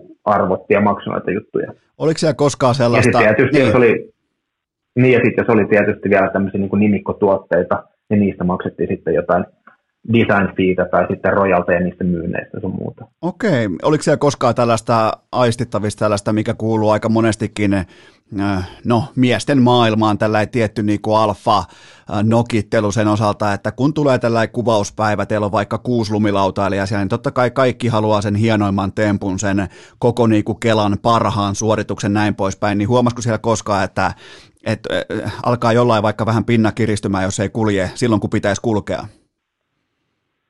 No joo, kyllähän sitäkin tapahtuu. Että kyllähän jengi siellä tietysti paiskoo lumilautaa ja, ja huutaa kirosanoja. Ja, ja kyllähän se niin kuin ihan, että mullakin tietysti, että on silleen niin kuin kilpailullinen kaveri, vaikka tykkään tehdä kaveriporukassa. Että, että omalla tavalla kyllähän se, niin kuin, mä oon kokenut, että mä oon kilpailu aina itteni vastaan. Että mä oon niin kuin tehnyt semmoisia temppuja, mitkä on niin kuin itselle ollut siellä niin kuin se, semmoiset mä oon pystynyt suorittamaan ja joskus ehkä otettu myös tietoisia riskejä, mutta kuitenkin mä en ole halunnut mennä sieltä, mistä aika matalin. Et joskus on ollut myös semmoisia tapahtumia, mä muistan, muistan, että oltiin Heikin kanssa vetämässä jotain reiliä ja mä tein siihen backylipparin eka ja sitten Heikki kiipee torniin ja tekee siihen fronttiboardi kakkosen. Sitten mä oon sen, voi helvetti, että, että ehkä mä menen takas torniin ja vedän sitten itse jonkun vielä pahemman trikin tyyppisesti. Että, että kyllä niin sieltä aina välillä löytää semmoista niin kuin pientä usuttelua, että okei, nyt, nyt on jätkä vähän niin kuin kiristä mun pinnan, että ehkä mä käyn sitten vielä leipoa tuohon vähän pahempaakin trikkiä. Että kyllä niin kuin siellä aina on omalla tavalla siellä varastossa semmoinen, että mä teen nyt sen tempun, mikä mä tiedän, että on tarpeeksi hyvä, ja, ja sitten jos on pakko, niin kyllä mä pystyisin ehkä vielä pistää pikkasen palkkuja korkeammalle. Että, että, että, mutta ne on sitä, että mennään tietysti jossain määrin vähän niin kuin siellä oman osaamisen ja, ja riskien niin kuin äärirajoilla tietysti. Että, että yleensä mä oon yrittänyt tehdä semmoisen tempun, mikä tietää, että pystyy tekemään, mutta se on myös sitten niin kuin kuitenkin kuitenkin hyvä, hyvä matsku, että se leffassa sitten näyttää hyvältä. No entäs sitten, kun syntyy tällä ihan täysin uniikki temppu, eli mitä kukaan ei ole siihen saakka ainakaan nauhalla, ainakaan todistetusti saanut päälle, niin tota, sulhan oli tämä tota, tuplapäkki rodeo tonni, niin, niin minkälainen fiilis se on, kun tekee jotain, varsinkin narulle, mitä kukaan ei ole koskaan aikaisemmin tehty? On, onko siinä jotain sellaista eliksiiriä, mistä tavallaan myös lumilautailija elää? No joo, siis kyllä, kyllä täytyy myöntää, että jotenkin tuo tarinahan tuosta niin tupla backroda tonni kahdeksankymmentä, niin se on sinänsä huvittava, kun me oltiin siis Heikki Sorsan kanssa tuolla Itävallassa, Itävallassa Alberissa laskemassa puuteria, ja meillä oli semmoinen niin välipäivä siinä, ajateltiin, että hei, nyt rakennetaan tämmöinen pieni haikkari tuonne tuota putkun keskelle ja harjoitellaan näitä tupla backflippejä, kumpikaan ei ollut tehnyt sitä vielä siitä silloin. Niin Heikkihän tietysti ensimmäisellä yrittämällä vetää tupla backflipin ihan kliinisti, mä olisin, että ei helvetti, vittu toi jätkä. Että et, niin kuin itsekin pitää vetää, että mä niin kuin riuhtasen siitä heitolta oikein kunnolla, ja sitten lähtee pyöriin niin kuin semmoista niin kuin tupla backflippiin, mutta se lähtee myös pyöri kierrättää. Mä en niin kuin mitenkään saanut pysäytettyä sitä. Ja, ja sitten tota, me kuvattiin siihen aikaan vielä kuusitoista millisellä filmillä, että siinä joutui tyyliin niin kuin odottaa kuukauden pari, että me nähtiin sitten, kun oli kehittänyt ne filmit, niin nähtiin ne materiaalit. Ja sitten mä katson sitä materiaalista, että mitä hemmettiin, että, että, että, että kun mullahan niin päästä silloin, että mä pyörisin, ei ollut mitään järkeä, mä en niin tajunnut yhtään, että missä maailma tuli jotenkin tyyli selälle ja alas. Mutta sitten kun mä näin sen materiaalin, mä sanoin, että hei vitsi, että toi niin temp, toihan niin näyttää tempulta, että toi jos periaatteessa toihan pyöri niin tonni kahdeksankymmentä ja tupla backflipi, että että käytännössä mulla olisi varmaan niin mahdollisuus tehdä toi, että mä vaan niin teen samalla, mä koitan tehdä tupla backflipia, että lähtee vaan pyöriin lisää backsidin puolelle, niin, niin omalla tavallaan niin tämä oli se niin mun introductioni siihen, että hei, mähän pystyn tekemään ton tempun, ja, ja sitten mä, mä kerroin tästä sitten itse herra McDougallille, Mike McIntyrelle, että, että tämmöisen tempun mä halusin tehdä, että olisiko mahdollista rakentaa tämän tyyppinen hyppyri vaikka tonne, tota, tonne kevät, keväthangille. Me oltiin tuolla Oregonin osavaltiossa semmoinen paikka kuin Mount Hoodi, lennettiin sinne, meillä oli siellä semmoiset niin parkkikuvaussessarit, ja sinne rakennettiin niin mun piirustusten mukaan tämmöinen tietyn tyyppinen hyppyri, se sanottiin step-upiksi, että, että se hyppyrin nokka on alempana kuin se alastulo, että omalla tavallaan se, että kun ei tulla hirveän korkealta alas, mutta se niin ilma-aika itsessään on aika hyvä, että se on niin vähän turvallisempaa hyppää sellaisesta, niin ja tota, siinä sitten en, en muista monta yritystä meni, mutta mä veikkaisin, että jotain niin viiden ja kymmenen yrityksen väliin, että, että, tota, että mä ländäsin sen trikin sitten, niin kyllä Kyllä siellä, kun mä oon nähnyt sen raakamatskun sieltä, niin kyllä siellä niin kuin ujo semmoinen tuuletus tulee sen niin ländäyksen jälkeen, mikä ei ole hirveän niin kuin, silleen, suvaittavaa näissä niin kuin kuvauspiireissä, että se hirveästi sun trikkejä normaalisti tuulettelee, mutta kyllä se selvästi on ollut aika hyvä fiilis itselle, kun se temppu ländettiin. Niin ja tiedät, silloin tietysti se teki, teki jotain, mitä kukaan ei ollut aikaisemmin lumilaudalla tehnyt silloin. Niin ja to- tokihan siis videollahan kaikki ländäykset on ihan business as usual ja kaikki näyttää niin kuin, että hei näinhän tämän pitääkin mennä ja tälleenhän tässä niin kuin kivasti soljutaan kauniissa auringonpaisteessa, niin tuliko sulla niin kuin pikku jutipumppu siihen mukaan? No tuli ihan täysin, mutta se oli, se oli ehkä pikkasen ujompi kuin mitä mä muistin, koska mä ajattelin, että mulla oli ihan niin kuin kunnon käpälät ilmassa, mutta se oli kuitenkin semmoinen, että nyrkit vaan niin kuin tälleen vähän kouraa ja semmoinen tietysti, pieni tuuletus tuohon noin, semmoinen aika ujo. Ei se ollut mikään semmoinen tota, tota, Puljujärvi-tyyppinen, että aina kun tekee byyrin, niin siellä kyllä juhlitaan kuin maailmanmestaruutta, että ei se ihan semmoinen ollut. Puljun, puljun tuijotus ja piisonin uho, se, se on jotenkin, se on kaunista, mutta se, se onneksi jäi tuosta vielä sivuun, mutta tuntuiko silloin tuohon aikaan, kun alkoi sitten myöhemmin alkoi tulla vaikka sosiaalista mediaa ja näin poispäin, ja alettiin jossain vaiheessa puhua jopa somevaikuttamisesta, sisällön tuotannosta, niin tuliko sulle sellainen niin flashback, että hei hetkinen, mähän oon pelannut tämän pelin jo läpi? No ei ehkä, ei ehkä niin periaatteessa silleen, mutta omalla tavallaan niin tajus tosi hyvin, että okei, että, että, että, että miksi tätä tehdään, että miten tämä homma toimii ja, ja mitä mun kannattaa täällä tehdä. Että tuntuu, että oli omalla tavallaan vähän niin valmistautunut siihen aika hyvin jo, että, että, että oli ehkä rakentanut noita, niin kuin, kun oli kuvannut leffapätkiä, niin oli siinä niin aika pitkälti joutunut miettimään, että okei, että miten haluaa tuoda itseään esille. Niin omalla tavallaan se oli mun mielestä aika hyvä valmistautuminen tähän niin someaikakauteen. Että oli jo niin kuin rakentanut käytännössä sen oman henkilön brändinsä, ja nyt olisi omalla tavallaan niin kuin mahdollista tuoda sitä itse esille paljon enemmän. Se, se teissä onkin hienoa teissä tota, nimenomaan skeittareissa ja lumilautailussa sellainen niin ihan selkeä self-promotion, se on siellä jossain selkäytimessä ja kaikki tekee sen mun mielestä, siis ainakin ne, ketä mä seuraan, tekee sen todella fiksusti ja tyylikkäästi. Ja sitä on nykypäivän somessa, niin väittäisin melkein, että tällaista niin kuin vaikka lumilautasisältöä, tyylikkäästi tehtyä lumilautasisältöä on melkein mukavin seurata tällä hetkellä. Joo, se on kiva kuulla ja sehän on silleen, että eihän mä niin kuin koe sitä, että että jos mä menen mäkeen ja mä kuvaan sieltä jonkun pätkän, että mä teen mitään kaupallista, koska se on se, mitä mä tykkään tehdä anyways. Mutta sitten jotenkin Suomen kautta siihen tulee vähän tämmöinen kaupallinen aspekti sitten, että, että omalla tavalla mä promoon sitä mun omaa tekemistä ja mä tuon tietysti näitä mun sponsoreita esille siinä samalla. Mutta mut oli mulla niin niitä on tämä Oaklin sponsori, niin ihan samoin pätkiä mä olisin silti kuvailemassa siellä, että ei se ole mulle kuitenkaan mitenkään se semmoinen niin se kipinä, että minkä takia mä menen mäkeen, niin että mä menen mäkeen sen takia, että mä saisin niin Instagramin matkuun, mä menen mäkeen sen takia, että siellä on kivaa, ja mun mielestä on kivaa kuvailla edelleen, että siitä tulee kuitenkin niitä semmoisia flashbackkejä siitä, siitä viisitoista neljätoista kesäisestä Eerosta, joka oikeasti tykkäsi, tykkäsi käydä kuvailemassa kavereiden kanssa, niin mä teen sitä samaa hommaa edelleen. Toi on, toi on varmaan se, mikä myös erottaa tietyllä tapaa lumilautailun skeittaamisen muista lajeista, että eihän sulle sitten, kun sä oot vaikka jääkiekkoilija, kyllä sä voit pukea ne sun varusteet päälle sitten vielä vuosia sen jälkeenkin, mutta kukaan siitä ei maksa, kun taas sitten fiksusti rakennettu nimenomaan vaikka lumilautailijabrändi, niin, niin tota, vaikka siinä ei ole niinku, tästä niinku, tietsä, pakko hirtettyä kaupallista suhdetta, mutta silti ne pysyy, ne suhteet, ne pysyy mukavasti siinä rinnalla, ne pysyy siinä tarinassa mukana, näin poispäin. Niin toihan on siis, toihan on ihan unelmatilanne, niin nimenomaan siinä mielessä. Hei, sä katosit äsken tuossa, voit, voit toistaa tuon kysymyksen vielä. Mihin, kuuluuko nyt? Nyt kuuluu sitten. Okei, mihinhän mä kävin? No, ainakin en myönnä, että katosin yhtään mihinkään, mutta tätä käy joskus, tota, tätä käy joskus tätä urheilu. Täällä on kadonnut, on kadonnut Barkovia ja kumppaneita, että ei ollenkaan ensimmäinen kerta, mutta niin, niin tota, tota vaan olin alleviivaamassa, että toihan erottaa aika pitkälti lumilautailijat, vaikkapa otetaan perinteinen laji, vaikkapa jääkiekko, koska sä voit sun jääkiekkoilijan uran jälkeen pukea ne kamat päälle, mutta kukaan ei sit maksa enää penniäkään. Kun taas lumilautailijan ura, kun se brändi on fiksusti hoidettu, kaikki on pohdittua, kaikki on mietittyä, mitään kuitenkaan päälle liimaamatta, niin tota, eihän lumilautailijan ura sinällään välttämättä lopu käytännössä koskaan. Joo, siis se, se on kyllä niin kuin hienoa tässä, tässä lumilautailussa mun mielestä nimenomaan, että omalla tavallaan niin kuin markkinoidaan semmoista niin kuin lifestylea. Et, et se, ei ole, se ei ole välttämättä sidoksi siihen, siihen niin kilpailusuoritukseen. Et tosi harva lumilautailija loppupeleissä kuitenkaan kilpailu tai haaveilee siitä kilpailemisesta. Et siellä on kuitenkin tämä, niin no lehtiä nyt enää hirveästi ole olemassa, mutta se esitetään somessa tai niin koko pitkissä leffoissa sun muuta. Että se on niin omalla tavallaan se tapa, että millä tuodaan itseään esille.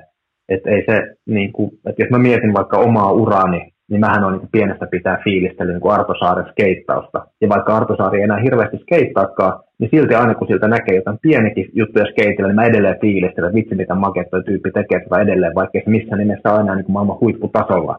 Niin kyllä mä ehkä niin kuin ajattelen, että siellä on varmaan sitten näitä samoja, jotka on niin mun uraa seurannut pienestä pitää, niin edelleen fiilistelee sitä, että vitsi mitä makeaa, että on vanha pieru edelleen käy tuolla mäessä ja tekee noita juttuja, vaikka se olisikaan maailman paras siinä.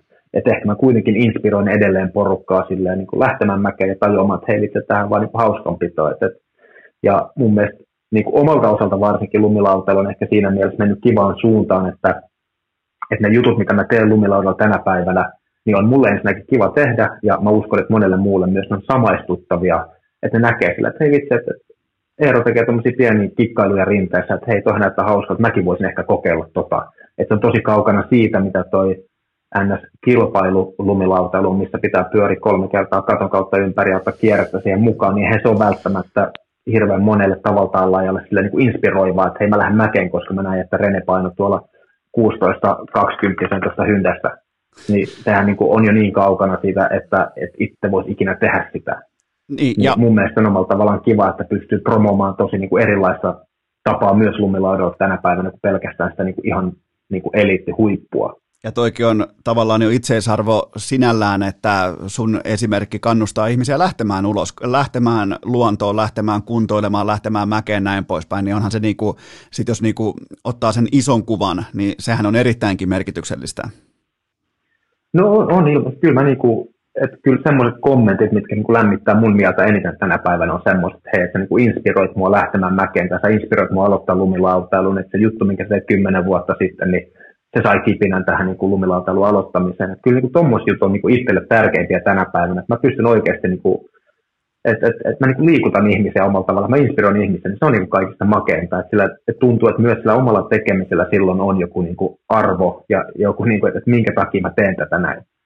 Ah. Totta kai mä niin kuin nautin itse siitä mä teen, mutta se on niin kuin paljon vielä niin kuin vahvempaa, kun joku kertoo silleen, että sä oot niin kuin tällä sun omalla tekemisellä niin kuin vaikuttanut sen elämään jotenkin. No se on ihan, ihan kaiken A ja O tuossa. Tota, käydään vielä tuossa kilpaurheiluuralla, niin mikä sieltä on sellainen keskeinen, ehkä paras muisto? Onko se toi X Games kaksituhattakymmenen vai onko, onko kenties jotain vielä ikään kuin sen päällä? No ei, ei varmasti, niin kuin, että jos, jos miettii ihan niin kuin tämmöinen niin käänteen tekevä omalle uralle, niin kyllä se on ollut tietysti X Games voitto, että se Jenkeissä on ollut niin iso juttu silloin ja mä muistan silloin tota, vuonna kaksituhattayhdeksän, niin mulla oli ehkä vähän semmoinen niin kuin surkeampi kausi, että mä en ollut itse tyytyväinen siihen. Me kuvailtiin silloin semmoista Tracking Aero-nimistä T V-ohjelmaa, ja, ja tota, kyllä mä silloin siis Japanissa voitin kilpailut, mutta jotenkin tuntui vaan se, että niin kuin oma kehityskaari oli jotenkin tyssännyt vähän. Ja sitten yhtäkkiä tulikin tämä vuosi kaksituhattakymmenen, ja mä opin silloin tämmöisen niin tuplaväkkiroidan yhdeksänsatasen ja, ja Tota, back-tonnin tuplana, mitkä oli siihen aikaan semmoisia niin tosi kovia kisatrikkejä, niin yhtäkkiä olikin sillä, että hei, että okei, nyt tämä niin kuin oma, oma ura saa tästä uuden boostin, ja sitten tuli tuo X Games-voitto vielä, niin yhtäkkiä sitten tietysti monet yhteistyökumppanit oli, että hei, että pistän tästä suoraan niin kuin kolmen vuoden soppari alle, ja, ja hommat jatkuu tyyppisesti, että et, et siitä, että oli vähän huono fiilis vuodesta kaksituhattayhdeksän, niin sitten yhtäkkiä kaksituhattakymmenen oli taas niin kuin huippuvuosi, ja ja sitten omalla tavallaan pelasi itselleen taas niin kuin lisää aikaa siihen, että hommat varmasti jatkuu ja pystyy vähän hengittämään, vähän niin kuin saattaa iisimmin. No entäs sitten olympialaiset? Mä tiedän, että lumilautailijalle olympialaiset tulee siellä jossain, jossain tota, vähän niin kuin omalla paikallaan, omassa arvossaan, mutta miten, miten sä lähestyt tai miten sä kohtaat tällaisen instituution kuin nimeltä olympialaiset?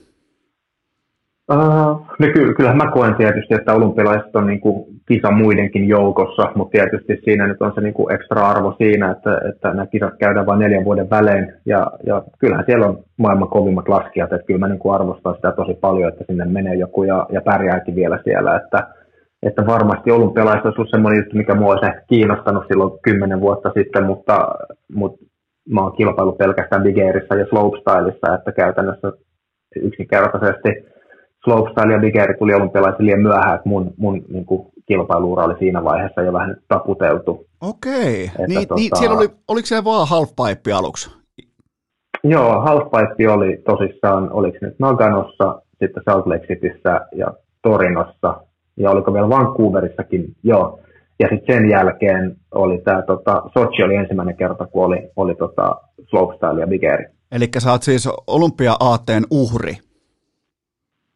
No joo, kyllä käytännössä, mutta ei se ole semmoinen juttu, mikä mua on ikinä harmittanut, että käytännössä se, että mä olisin oikeasti päässyt olympialaisiin, niin, niin vaikka slopestyle olisi ollutkin aikaisemmin, niin se olisi vaatinut multa vähän ponnisteluja, että tämä että, että mun kilpailuurahan on ollut vähän niin kuin sitä kautta, että mä pääsin kuvaamaan näitä leffapätkiä, ja sitten tämmöiset kutsukilpailut, oli nähnyt näitä mun, tai niin kutsukilpailujen järjestäjät, on se sitten ollut Japanissa Toyota Big Airia tai X Gamesia tai Airstylea Itävallassa, niin on katsonut, että hei vitsi, että Eerolla oli helvetin kova pätkä tuossa tota leffassa, että kutsutaan Eero tänne kilpailuihin. Mutta eihän niin olympialaisiin tuommoiset meritit sitä auta mitenkään. Sitten olisi nyt ruveta kiertämään niin kuin ihan maailmancupin osakilpailuita ja saada ranking-pisteitä ja sitä kautta sitten lunastaa se oma maapaikka. Että, että jos niin kuin rehellisesti puhutaan, että slopestyle olisi ollut aikaisemmin jo tuolla olympialaisissa, mä en usko, että mä olisin siltikään tehnyt sitä valintaa, kun mä olisin ruvennut kiertämään maailmancuppeja. Että kuitenkin mulla oli silloin pääsääntöisesti se leffapätkien kuvaaminen oli se oma juttu ja se prioriteetti numero ykkönen. Okei, niin, mutta toi taas antaa kuvaa siitä, että lumilautailussa voi aika montakin eri reittiä pitkin päästä huipulle. Ja se jokaisen huippu voi olla vähän niin kuin subjektiivinen kokemus siitä, että mikä jollekin se voi olla olympiakulta, jollekin se voi olla vaikka tärkeimpien leffojen tuotannossa mukana oleminen näin poispäin. Niin toihan on niin kuin, kun N H L, jääkiekossa se on N H L ja, ja se on kaikille selvä asia. Niin toi antaa tavallaan osviittaa siitä, että miten monimuotoinen toi laji on.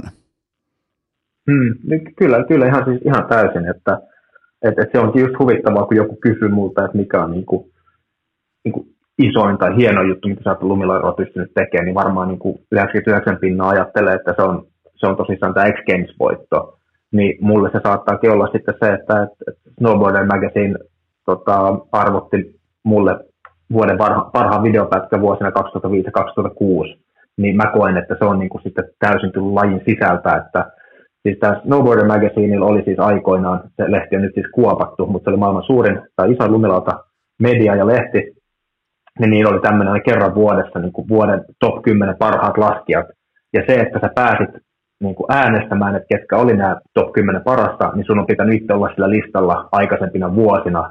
niin omalla tavallaan se, että mut äänestettiin sitten kaksi vuotta putkeen, että mulla oli vuoden paras videopätkä, ja se tuli vielä lajin sisältä, niin se on mulle niinku, niinku kultakin arvokkaampi juttu, että se jotenkin tuntuu, että, että mä saan niinku arvostusta sieltä lajin sisältä, niin se on mulle paljon tärkeämpää kuin se, että et kävi pokkaamassa X Games-mitallin, vaikka se ehkä on oikein uran, uran kannalta ollut niinku yksi isompia juttuja. Okei, no nyt sitten tota, lähdetään ländäämään tätä kyseistä vierailua, ja mennään tuohon vielä, että susta tulee nyt sitten Elisa Vihden Viaplayn T V-asiantuntija niiden talvilumilauta-studioihin näin poispäin, niin, niin tota, miltä se nyt tuntuu sitten vetää pukua päälle itse, ja nyt tulee todella tiukka, äh, todella tiukka lempinimi Satanisti Sorsan kanssa. Muistatko sä silloin, kun tämä tota, Heikki Sorsa laittoi ne, tota, sen käsimerkin ilmoille, ja silloin päätettiin Suomessa, että mitäs saatanan palvontaa tämä on.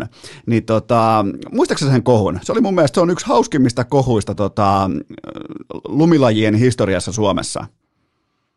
Muist, muistan tietysti, mä muistan kyllä niin kuin kaikkeen, kaikkeen tota, Heikin liittyvän niin kuin siltä ajalta ja sen jälkeenkin tietysti, kun on ruvennut Heikin kanssa laskemaan, mutta onneksi se toi vähän vastapainoa sillä sitten, kun toinen tämmöinen niin kuin höpö höpö juoru siinä oli sitten se, että paljon se söi niitä, niitä tota, Big Mackiä sillä reissulla kanssa, että yhtäkkiä oli Satanisti Sorsa ja sitten oli tämmöinen niin hamparirakastaja, että, että se on ehkä kuitenkin sitten vähän pehmeä sitä niin kuin satanistin leimaa siinä. Joo, se oli kyllä kova, kun nostaa, Mut... nostaa tota, niin kuin horns up, nostaa tota sen ja on irokeesi, niin valmis satanisti.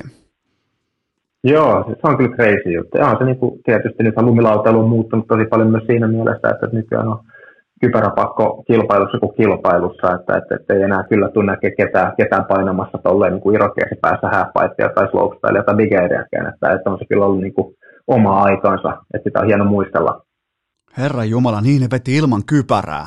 Ohoho, joo, joo, siis ihan, joo, joo, vasta, ihan crazy. Nyt mä vasta tajusin sen, että ne veti oikeasti ilman kypärää siis. Herran Jumala. Nyt kun oikein niin kuin pysähtyy aiheen äärelle, niin, niin tota... Ei, ei ole kyllä ollut välttämättä niin kuin se fiksuin ratkaisu. Sen mä tiedän, että tyyli myy ja näin poispäin, mutta tota, hienoa nähdä nykyään, että kaikilla on kypärät päässä koko ajan, joka paikassa. Se, se, on, niin kuin, se on erittäin tärkeää. Joo, kyllähän on se niin kuin mennyt, mennyt tota järkevään suuntaan tuossa, jos miettii vaikka tosissaan N H L, niin kyllähän sielläkin vanhat parrat paineli ilman kypärää ja sitten ilman visiireitä sun muuta. Että kyllä niin kuin ka- kaikki muuttuu ja kaikista turvallisempaa, se on mun mielestä oikein kyllä. Kyllä mä niin kuin kannustan kaikkia, kaikkia junnuja, junnuja käyttämään kiparaa, että se on mun mielestä hyvä juttu ilman muuta. No milloin se on ensimmäinen gigi nyt sitten tota Viaplayn talvistudiossa, milloin on Ettala ja Sorsa askissa? Se on neljäs päivä joulukuuta. Okei. Että tässä on semmoinen niin kuin kuukausaikaa vielä vähän, tota, vähän tota, ot, ottaa iisisti ja, ja vähän tota, jännitellä sitä tilannetta. Oh. Mutta kyllä niin kuin tosi, tosi hyvällä fiiliksellä jotenkin tuntuu, että se niin kuin tosi nastaa ja, ja mä oon jotenkin ottanut myös ehkä elämässä semmoisen, semmoisen asenteen, että, että, että jos tulee tällä takavasemmalta mielenkiintoisia duunijuttuja, niin, niin tota, ilman muuta mä niin kuin lähden yrittämään. Että, että, että pahinta mitä voi tapahtua se on se, että mä oon niin kuin ihan, ihan paska siinä ja en enää sitten tuu selostamaan urheilua sen jälkeen. Että kyllä mä niin kuin lähden testaamaan ja mä uskon, että, että mulla rahkeet riittää siihen ja onneksi kuitenkin kyse on semmoista lajista, mitä mä rakastan ja mistä mä tiedän paljon ja tunnen paljon niitä laskijoita, ketkä siellä on myös hyppimässä, että, että uskon, että ei silleen varmaan niin kuin, niin kuin jutut lopu kesken. Mikä, mikä kilpailu tämä ensimmäinen on? Silloin tota, se on muuten itsenäisyyspäivä viikonloppu.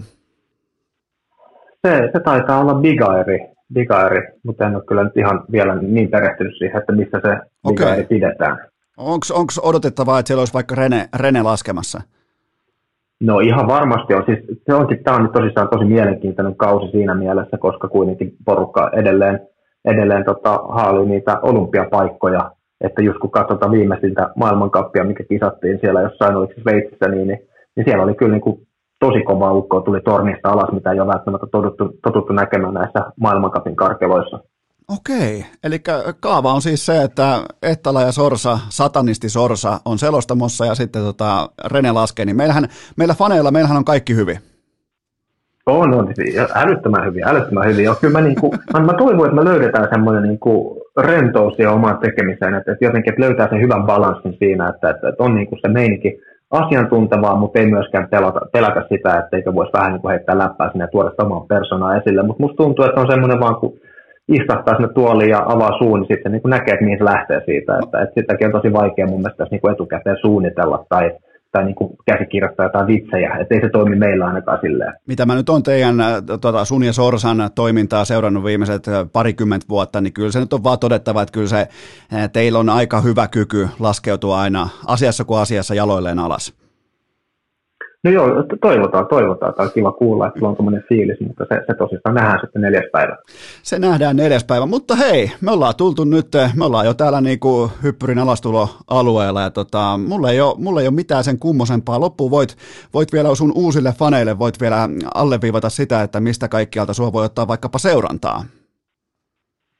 No, tota, no järkevin varmasti on tota Instagramissa at eero ettala tagillä, sieltä löytyy, löytyy mun edesottamukset, ja mulla tosissaan oli joskus aikoinaan tota, Facebookissakin tommonen, tommonen tota fanisivu, mutta sitten joku aasialainen kukkien myyjä hakkeroi sen, ja nyt se myy sitten siellä mun nimissä kukkia tällä hetkellä, että, että jos haluaa haluu semmoista seurata, niin sinne vaan, okay. sinne vaan Facebookin puolelle kirjoittaa Eero Ettalan, sieltä tulee sitten tota, aasialaismyyjä sitten okay. sun Facebook-feediin. Okei, okay, eli Eero Ettala, lumilautailuja ja kukkia.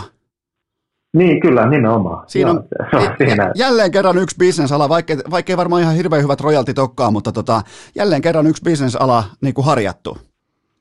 Joo, kyllä, mä, mä oon ulkoistanut tämän katsomaan. Sieltä palkanut joku asialaisen niin mä kukkin mun puolesta, niin tämähän menee ihan älyttömän hyvin.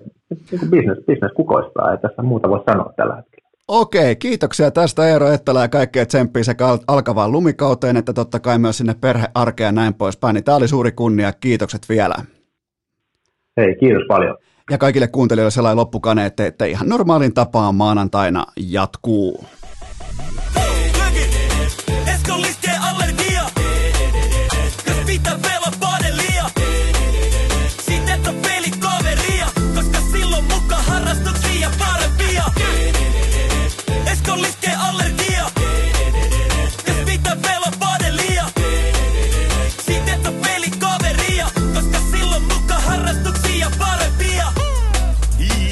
Kaikille kummikuuntelijoille ja kaikille muillekin huutelijoille. Tämän päivän jakso oli tässä. Valitettavasti urheilukästiä on odotettavissa myös tulevinakin päivinä, joten anna korviesi huilata siihen saakka. Siinä kaikki tältä erää. Urheilukäst kiittää ja kuittaa peliä. Vaatetomero tyhjenee. Onko äänitys päällä?